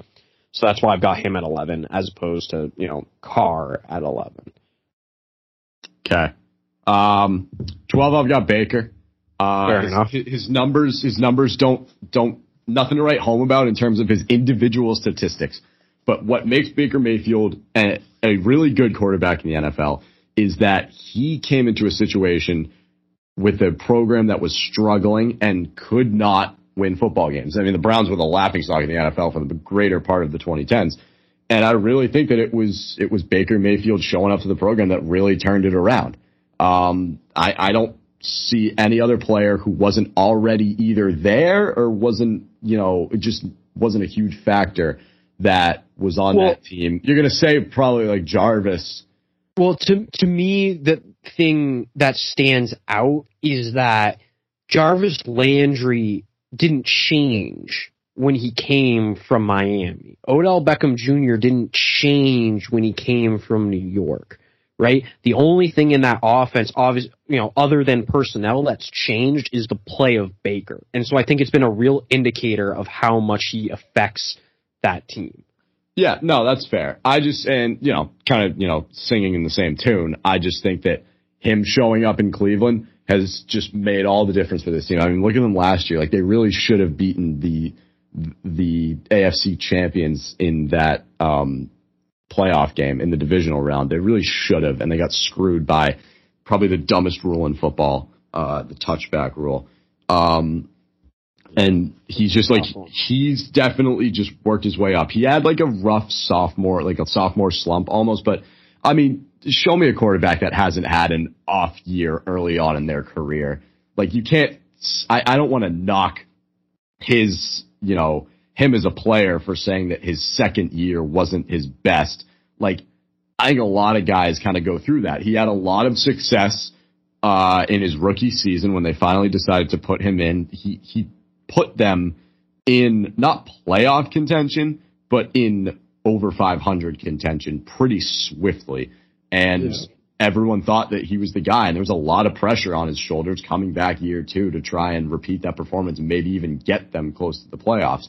Um, and then it, it really was this past year that for me was like, all right, this, this, this kid is like, you know, he's not just another, you know, first round bust or first overall bust. He actually means business. Uh, so just his numbers is what's, you know, making me hesitate to put him into the top 10. But I think his, his impact is, is probably something that would make me consider it is just the impact he's had in Cleveland. And then 11, Matt Ryan. Um, you, you had him a little bit lower. He just, he, he's in the same category as Matt Stafford in terms of just slings the ball and will, will always be like a strong arm quarterback. Uh, losing Julio definitely hurts, but they've got a really good receiving core there, especially with Pitts coming in with um, Russell Gage and then um, Calvin Ridley. Uh, like like those those three, I think are really lethal, and I think that that softens the blow of Julio leaving a little bit. Uh, this team doesn't, you know, like uh, didn't we both have them for less for less wins? Uh, yes, yes, we did. Yeah, so we both had them four or less, uh, and you know I'm sticking by that. I don't think that they're anything serious, but I do think that you know having those guys on your team opens up the offense for Matt Ryan to have you know another pretty good year. His his stats are really good. Um, he always throws for you know a lot of yards. Uh, again, over four thousand five hundred last year in terms of yardage. Um, threw a lot, a decent amount of like touchdowns, 26. It's not great compared to his, you know, veteran peers, but it's not horrible either. Uh, so I, I think it's safe to put him there at 11. Yeah, that's fair. Um, yeah, so my 10 is Baker. Um, I think from a turnover standpoint, he's just a lot better than the guys below him. Um, and also that's a guy that I've actually been able to watch quite a few games of in the NFL. Um, and especially recently, I just feel like from watching him play, it, he's been excellent compared to a lot of the guys, you know, down the list that, you know, Herbert, I feel like if I watched every single game that he played this year, I might feel differently about him. He might, I might feel like he's higher, but again, I feel like he's going to take a bit of a jump this year. Like he might end up, you know, in that top 10. Um, so 10 Baker, the nine I have Dak. Um, I really think that he could be higher. He really was playing unbelievable before he got injured. My only issue right now with Dak is I don't know what he's going to look like. You know, I mean, you look at a guy like Joe Theismann, you look at a guy like Alex Smith, these guys that had their legs snapped in half. Now, granted, we weren't hearing these horror stories about almost having to get it amputated and whatever, though apparently he had um, two surgeries on it which we heard in uh, Hard Knocks. Yeah, so I was gonna say someone um, watched the intro to Hard Knocks. I, not just, I just watched Hard Knocks. Like, right, yeah, the, the first scene is like fucking. Uh, uh, by the way, how how dirty of them to start the show with the shot of his scar. Disgusting. I was uh. eating food when they happened. That's your gross. own fault. That is your own fault, sir. I thought I, I thought, all right, maybe we'll get into it later in the episode, but like it's hard knocks. Ah, but first opening shot right on the ankle, just like a clean scar. My beef with Hard Knocks right now is I got to see Dak, I got to see Zeke, and I got to see Micah Parsons. That was it. They didn't talk to anybody else. Oh, I have more. And beef. I, I well, my big, I just I like and we can talk about this probably on a different episode because we're already two hours into this call. Right. Um, but I like the guys that nobody's heard of. The guys that are on the bubble on the roster. Like Yeah, there was that tight end with the the show. rocks that had like the jacked father in Cleveland. You remember that guy that was just Yeah. absolutely huge? Yeah. I loved that. We're not we didn't get that in the first episode. So hopefully episode two, which I think is airing right now, and I'll watch it tomorrow. Um but so hopefully in episode two they change that. I just I My watched- my um my biggest critique was the narrator said ten words. The the first twenty Yeah, minutes of the show there was no narration. It was just like sound clips and like videos from practice. I the whole point of Hard Knocks is that you have this storyline kind of developing. yeah. The first episode just seemed like a compilation of clips from training camp. It, it didn't seem like there, it was going anywhere. Like you know, you follow like they kind of like you said, you find that like wild card player who like might not make the team, and you follow him, and it's like, oh, this player, you know, had a great career here, whatever. Like the guy with the Raiders who was in, um, was it Ronald Ollie, the guy who everybody loved from Last Chance Last U? chance you. who Was was, on the? Raiders. Yeah. He was on the Raiders and he got cut because he kept like faking injuries. He like wasn't trying hard enough. Right, But, I remember that. that whole yeah. storyline developed. This one, it was like there is no storyline. What they're like riding There's bikes not. around and like dude the the whole and you know maybe covid's affecting it but man the, the but even last year's wasn't bad last year was in the heart of it you know th- they were real strict with covid stuff last year and they were and especially it was in california no one was more strict about covid than california and they still managed to get it done so you know that's i, I don't know what the deal is maybe it's a maybe it's a cowboys thing um Probably. but did you give your 10 and 9 I did not. No. Um. So I'm ten. sure we can talk. We'll, we'll probably talk more about Hard Knocks when all of the episodes have come out. Yeah, we'll say. do a We'll whole like a review of Hard Knocks once it's all said and done. But um, my ten is Ryan Tannehill. Uh, fair enough. we talked before the episode, or at the beginning of the episode, like, oh, we didn't realize Ryan Tannehill was a top 10 quarterback, but I think he is a 10 quarterback. And that's it, in my opinion. Um, like I said earlier, I've read a lot about this too. You have those guys that can win you games or lose you games. He's not a guy that's gonna win you any more games than he's gonna lose you, but kind of similar sense of Jalen Hurts, like he's gonna put you in a situation to win games. That being said, he isn't strong enough for me to put him any higher. Um, he does have Julio this year, and they do have a pretty nasty potential receiver tandem there, or, or even trio, um, with AJ Brown, Corey Davis, and Julio. They are losing out on Jonnu to us, who was pretty, you know, in Got injured. got injured, but you know was definitely a big part of that offense.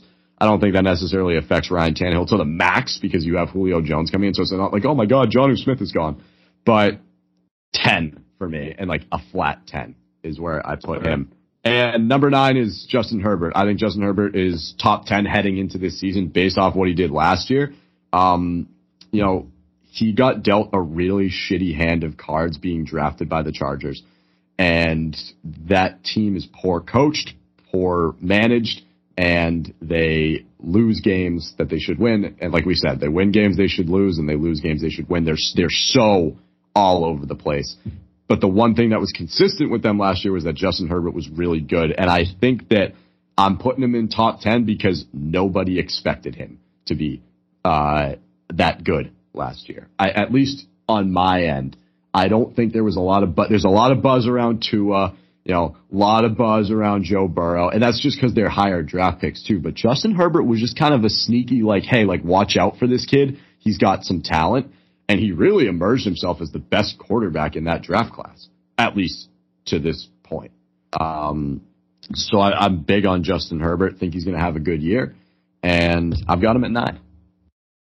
Yeah, I mean, I agree. I think he's going to end up being in that top 10. I just don't know that the, to me, when I looked at what he put up, I don't know that the numbers really justified putting him there.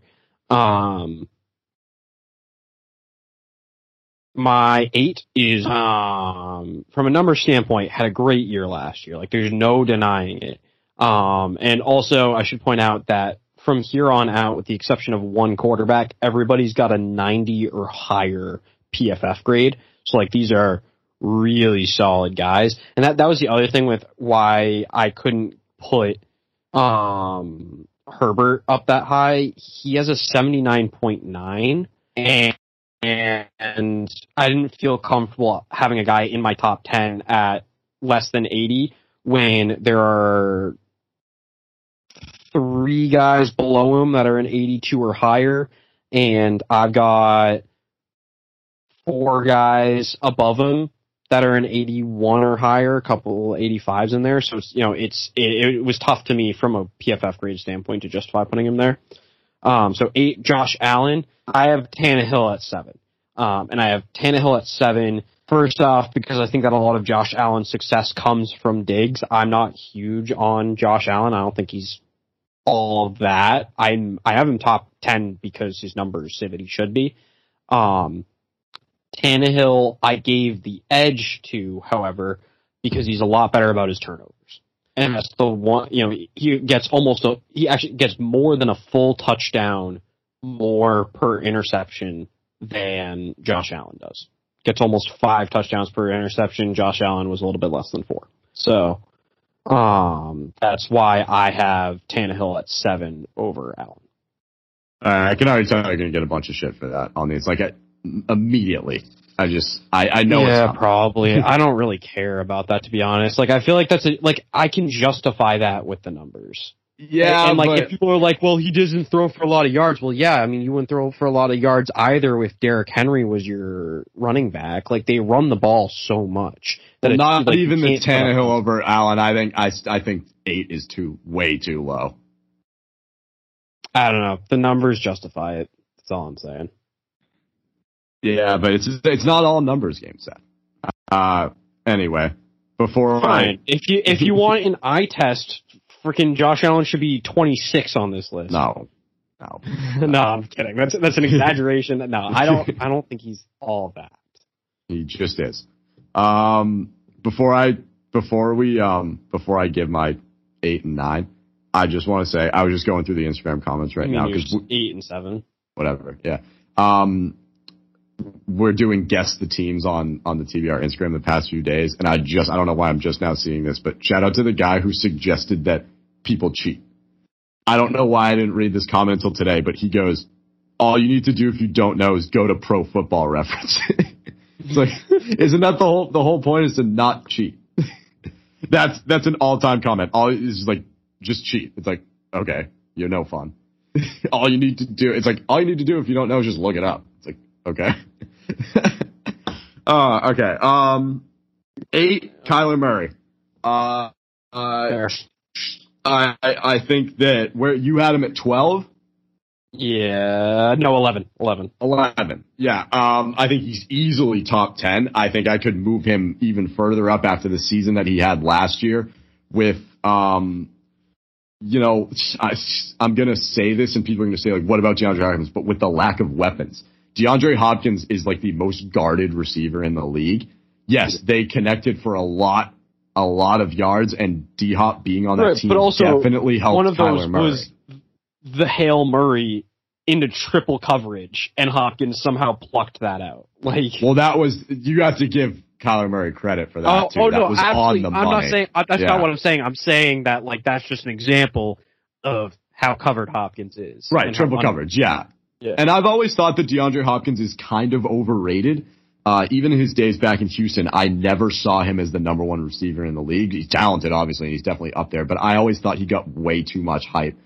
Um, but Kyler just had an unbelievable year last year. I think he's going to double back this year. He's got AJ Green and DeAndre Hopkins now for two weapons he can use at his arsenal.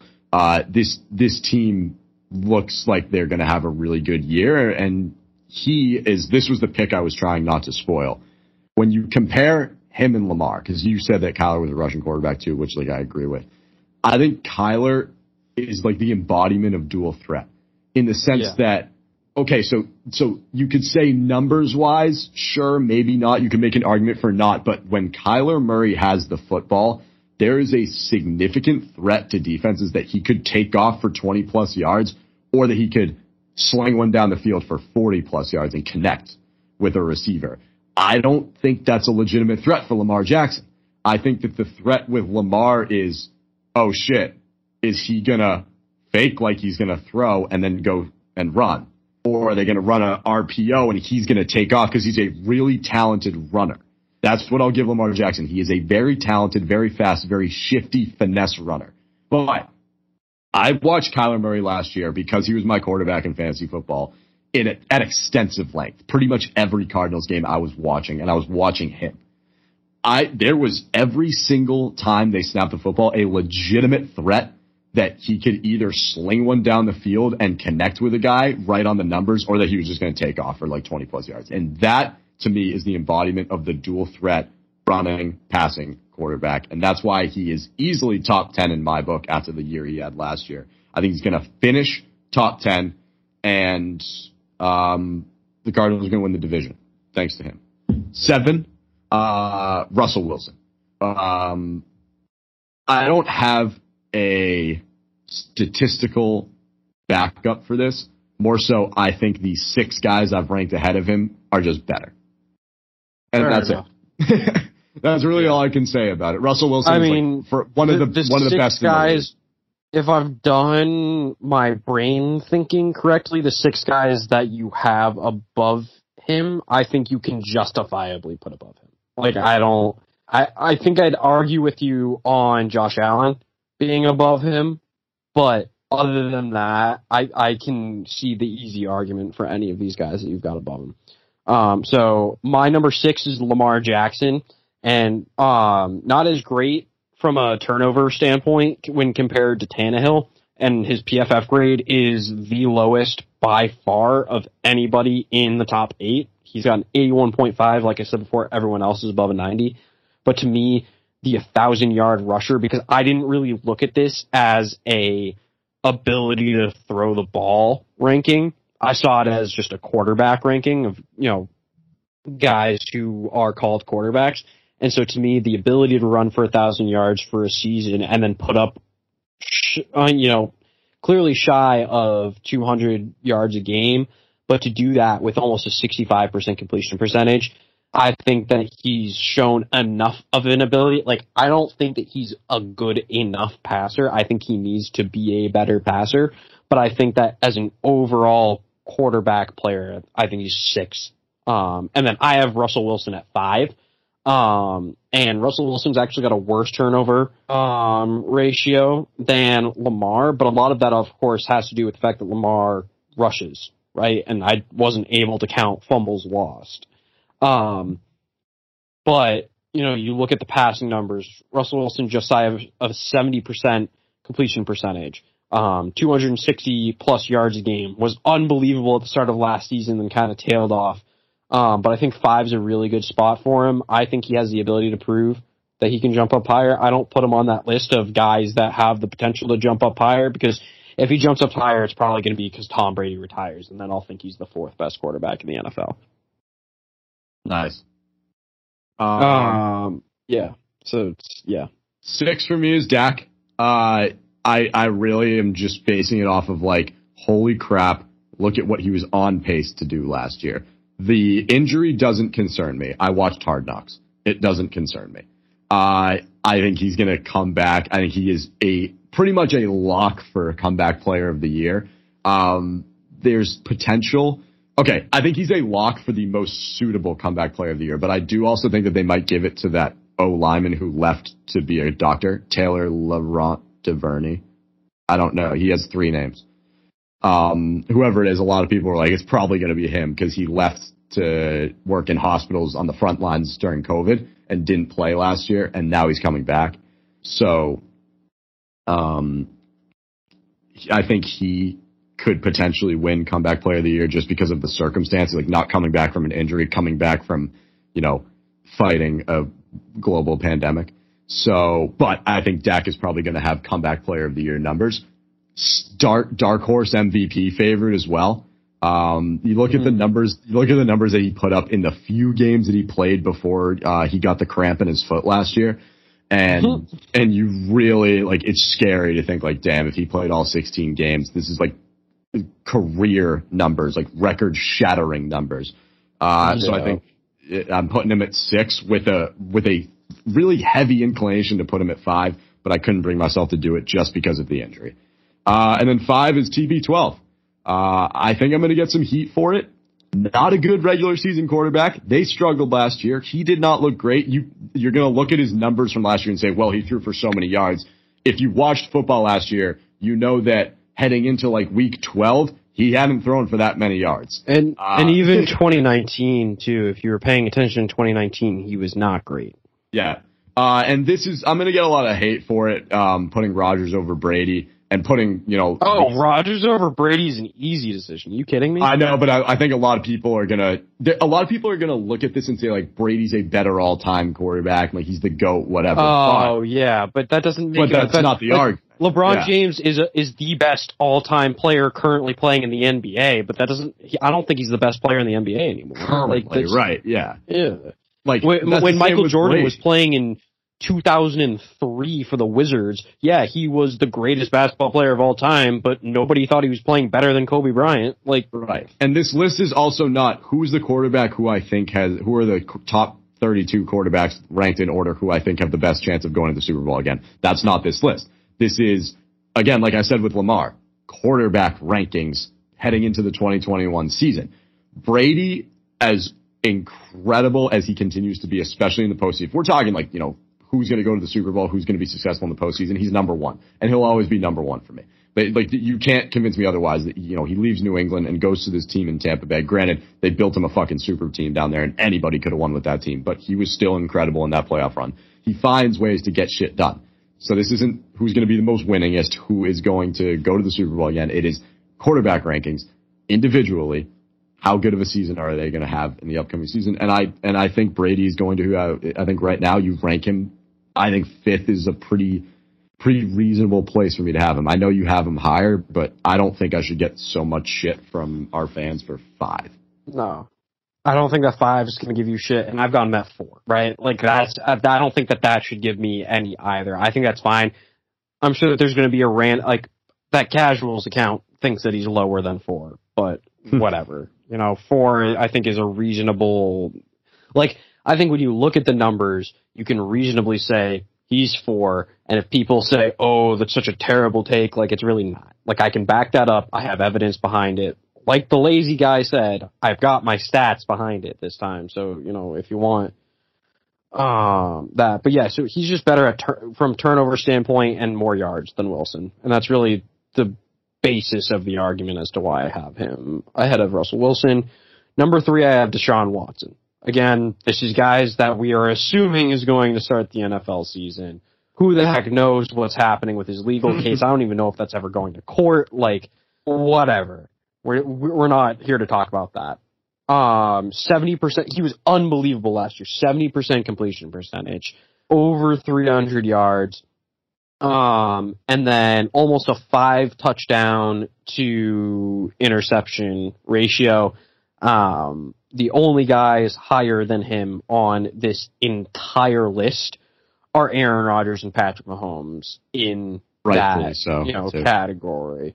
Like that's just, and and honestly, from a quarterbacking standpoint, as you can like, you're not people listening to this are not idiots. You know that the only two quarterbacks left are Aaron Rodgers and Patrick Mahomes. So really, the only two guys that I see in the NFL being better than him are Aaron Rodgers and Patrick Mahomes.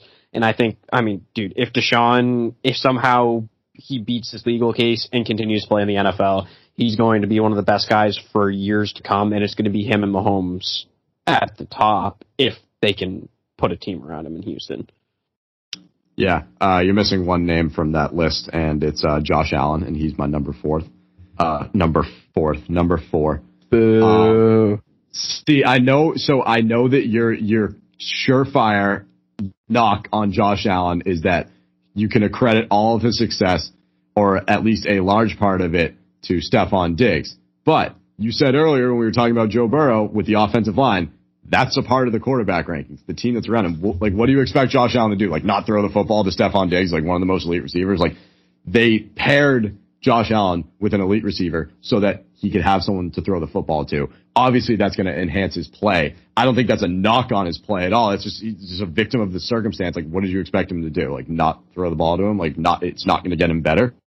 I still think with or without Diggs, Josh Allen is elite quarterback. Diggs just definitely enhances his ability.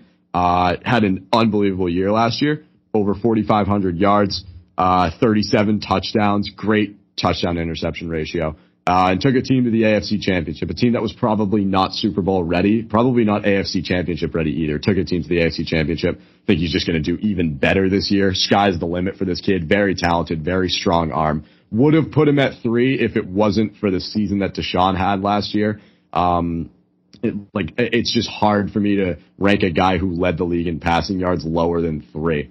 Um, so that's why I have Josh Allen at four. But I would, I would, I think I could easily put Josh Allen at three or two, and I could make a really good argument for it if I needed to. But since we're already two hours deep, and he's that's where I've ranked him, then I'm just you know whatever. Uh, and then three is Deshaun, and then two is Aaron Rodgers, and one is Patrick Mahomes. And Which those don't both need any explanation. I don't Yeah. think. Yeah, I don't think they're. We don't need to explain that. And if anyone has a problem with that, then you have a problem. Um, yeah, there's just just no. the way the way it goes. Also, I would like to point out that it says Patrick Mahomes. That's that's how I have him named on my list. It's Patrick those Mahomes. ads, dude. That's probably why I hate those two guys so much. Is State Farm. oh yeah, it's the State Farm guys. I forgot about that. yeah, we almost had a State Farm Super Bowl this year. We talked about that on the podcast. I said I wouldn't watch. I literally said I threatened. I threatened. I think the NFL heard me loud and clear because I have so much pull over there. I threatened Oh, to yeah, not watch absolutely. the Super Bowl if it was a State Farm Bowl, and they listened. They're like, "All right, guys, we need we need Brendan from TBR to watch the Super Bowl. The Packers have to tank the second half so that Tom Brady and the Bucs can get into the Super Bowl." So, yeah, I don't know, but that's our list. So, yeah. And then as far as the guys that, you know, so my number one guy to like potential to move up is Hurts just because I think he's got more, like he's got more places to move up than Herbert. And then Herbert is too, cause I mean like Herbert could move up six spots this year, but realistically Hurts could move up like 15, right? Like, Yeah. like it's impossible for Herbert to move up 15 spots. So I go Hurts one, Herbert two, as far as potential to move up, and then Roethlisberger definitely number one for potential to move down, and Stafford number two. okay, I'm not even going to give a list because I, I haven't thought about it enough. Fair enough. I'd have to think about it more, and it's 10:30, and I have to wake up early and drive to Virginia or Washington D.C. wherever tomorrow. So, I'm. I, what Are you are you stopping halfway? What do you mean halfway? Oh, oh, oh! Thought you meant stopping the episode halfway. Yes, I'm stopping No. halfway. I'm doing eight hours tomorrow, four hours on um, Thursday, and then I move in on Friday. Gotcha. So it's going to be a grind the next few days. Yeah, tw- I mean, honestly, twelve hours isn't that. I I, I drew um for spring break in the middle of COVID, or well, I shouldn't say in the middle of, right before quarantine began. Me and a bunch of my friends from school, we spent a couple of days in Cleveland, and rather than pay to fly, we all drove from. So I drove from my house to Connecticut. We spent the night in Connecticut, and then drove from Connecticut to Cleveland, and that was like a thirteen-hour drive. We did it all in one shot. So it honestly wasn't that bad. Needed breaks every like three hours, but that was mostly because of my knee. Like I can't sit in a car for more than three hours without getting really like painful in my knee. Like I got to move it around. So Yeah. I'm excited though. I'm excited like when I do it coming back for like Christmas, like that I think is gonna be fun. Like I'll like fucking record a That'll be podcast while doing it. And I'm doing it with other people too, who I know. Oh, are you, like, that'll be awesome. yeah. So Dude, like that that sounds like so much fun. Like you're gonna you're gonna make friends while you're down there, and I'm sure you're gonna have friends who are like from around here, and you'll Yeah. just all of you guys drive back up, and that'll be so much fun. I can just like that sounds like so much fun to me. yeah. But like I would so like even tomorrow I would record a podcast, but like I'm probably gonna sleep like the whole day and then I don't like work on um TBR, respond to hate comments probably. Yeah, dude, I'll- gotta I gotta wake up early tomorrow too. I gotta wake up a whole hour earlier than I normally would wake up. I have a meeting at crazy. twelve, so I have to get up before one. Wow. See, wake up early know. for me is not a big deal. I wake up early every morning, like on my own. I don't. so I not- need to start fixing my sleep schedule because at this point I'm like going to sleep at 3 a. I'm like West Coast time or like midway through the Pacific time because I basically go to bed at 3 a.m. and wake up at 12. Yeah. So I'm Oh. like, like West Coast time, that'd be like you know midnight and 9 a.m. But like, so I'm really like an hour or two into the Pacific Ocean Yeah. as far as like a sleep schedule, which is an issue. I got to get that. That fixed. is a little bit of an issue.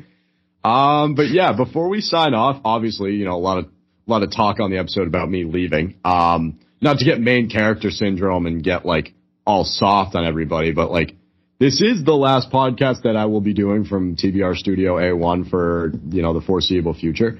So just a quick like thank you to the studio.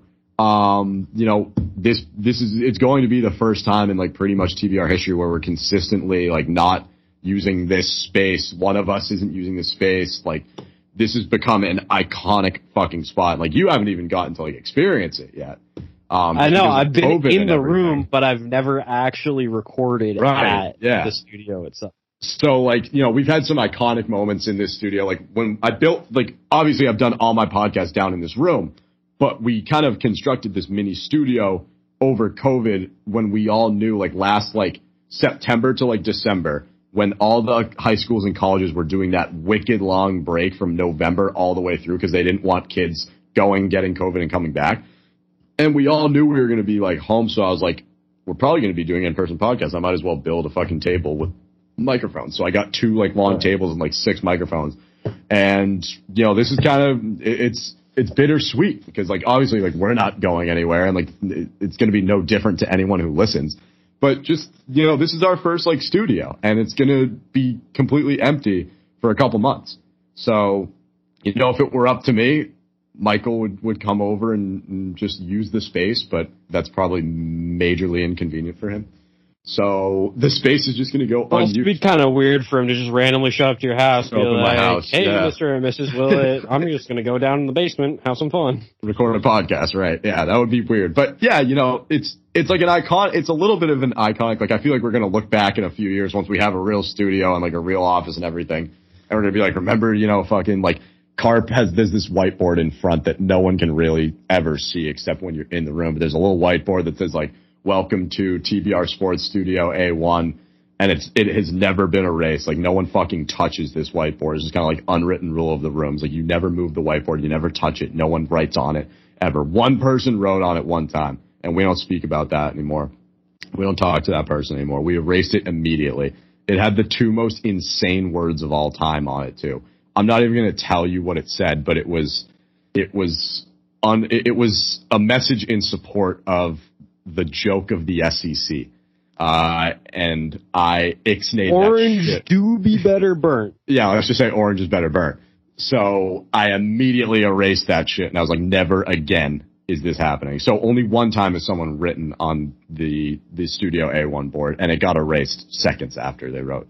But, um, but yeah, it, it's, it's an iconic studio that we have here. So many memories were, were created down here and it's going to be, it's going to be tough. Like, not using this space. Like I'm so proud of the space that, that I built here that, you know, it, we're not using it for the next couple months, but we'll be back.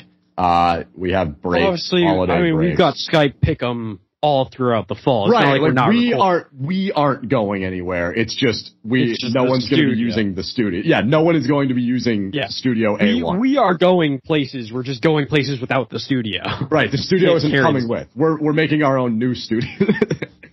um, It's so yeah, studio just- that is the same exact desk because every single college dorm room has the same desk. yeah, that's, that's I, how I want to meet the guy who owns the company that makes those desks because I guarantee you he's like the fifth richest person in the world. He probably is. Like it's literally Bezos, then Gates, then Ballmer, then probably like Elon Musk or some shit, and then it's this guy. Yeah, probably. But yeah, I just I didn't want to like, you know, we're not going anywhere, so I don't want to be like, oh, like PBRs is whatever. But it's just like I just needed a quick s- tribute to the studio because this thing has been a fucking gem. Uh, and I'm definitely gonna miss not recording podcasts down here, but I'm also excited that you know, pick'em season is right around the corner, and it's just like our content's been buzzing. So there's really nothing to be sad about, other than the fact that it's like the studio won't be in use for a couple months. Right. So yeah, that's all I've got for uh, for Epi 84. Next one's 85. We're getting close to 100 too. I a want to one. Time be- 100 up so that we're all together, if at all possible. It'll be difficult just because I mean you figure we're probably going to get one more podcast in before the NFL season starts, right? Yeah. So when you think about it, Patriots. So let's think about this. Patriots. Well, I was thinking, let's theoretically say we're doing. We know we're going to Well, be doing at least one a like week. we're, we're right. We're doing a pick'em every week, right? So we'll say episode eighty six happened, or sorry, wait, next is eighty five. Yeah, next is 85. So 85 is pre the season, right? So 86 will be week one. Seven is week two. 88 week three. 89 week four. We can just 90 is week five. So 92, 93, 94, 95, 96, 97. Oh, dude. 98, 99, 100. 100 is going to be Christmas that week. oh, Dude, 100 might be on Christmas. Because I was gonna say if there's a okay, if there's a at way, 1 p.m. okay, so then we would just record episode 100 before the that week's pick'em so that we can all do like a because episode 100 I want to do just like a we sit here and talk about TBR episode. I don't want to talk about it. anything else. I love it. Dude, If we're that'll all sick. together- That, that'll be because we're gonna be well, we will all be home because it's in the middle of December. Right. And literally, well, like Michael's still to be here. Ferrulo is not leaving. Uh, that leaves uh you, Where is me, or going? Endicott. Oh, I just doxed him. I don't know if he wants me. I don't care. um, but um, yeah. So Carpwood should be home, right? We I don't know about Carp. we don't know where he's going to be, but I want everybody, like as many people Oh, who have, yeah. you know, I don't think Carp knows influenced where he's gonna be. No, that's true. We and I just we got if we can time it up so that we're all here for a hundred, that would like make my fucking year. Yeah, let's let's make that the goal. Maybe the next time we record, well, I'm gonna be home for other times and recording podcasts, so not the next time we're down here, but let's make it a goal that if we're like close to a hundred, get strategic about when we record so that we can all do it together. But all right, enough rambling. Such a long show. This has been episode 84, everybody. Thank you all so much for listening. Farewell to Studio A1 for the time being. Uh, I am excited to see all the hate that we get for our QBRs, and we will see you all on the flipping flip side. Ha ha!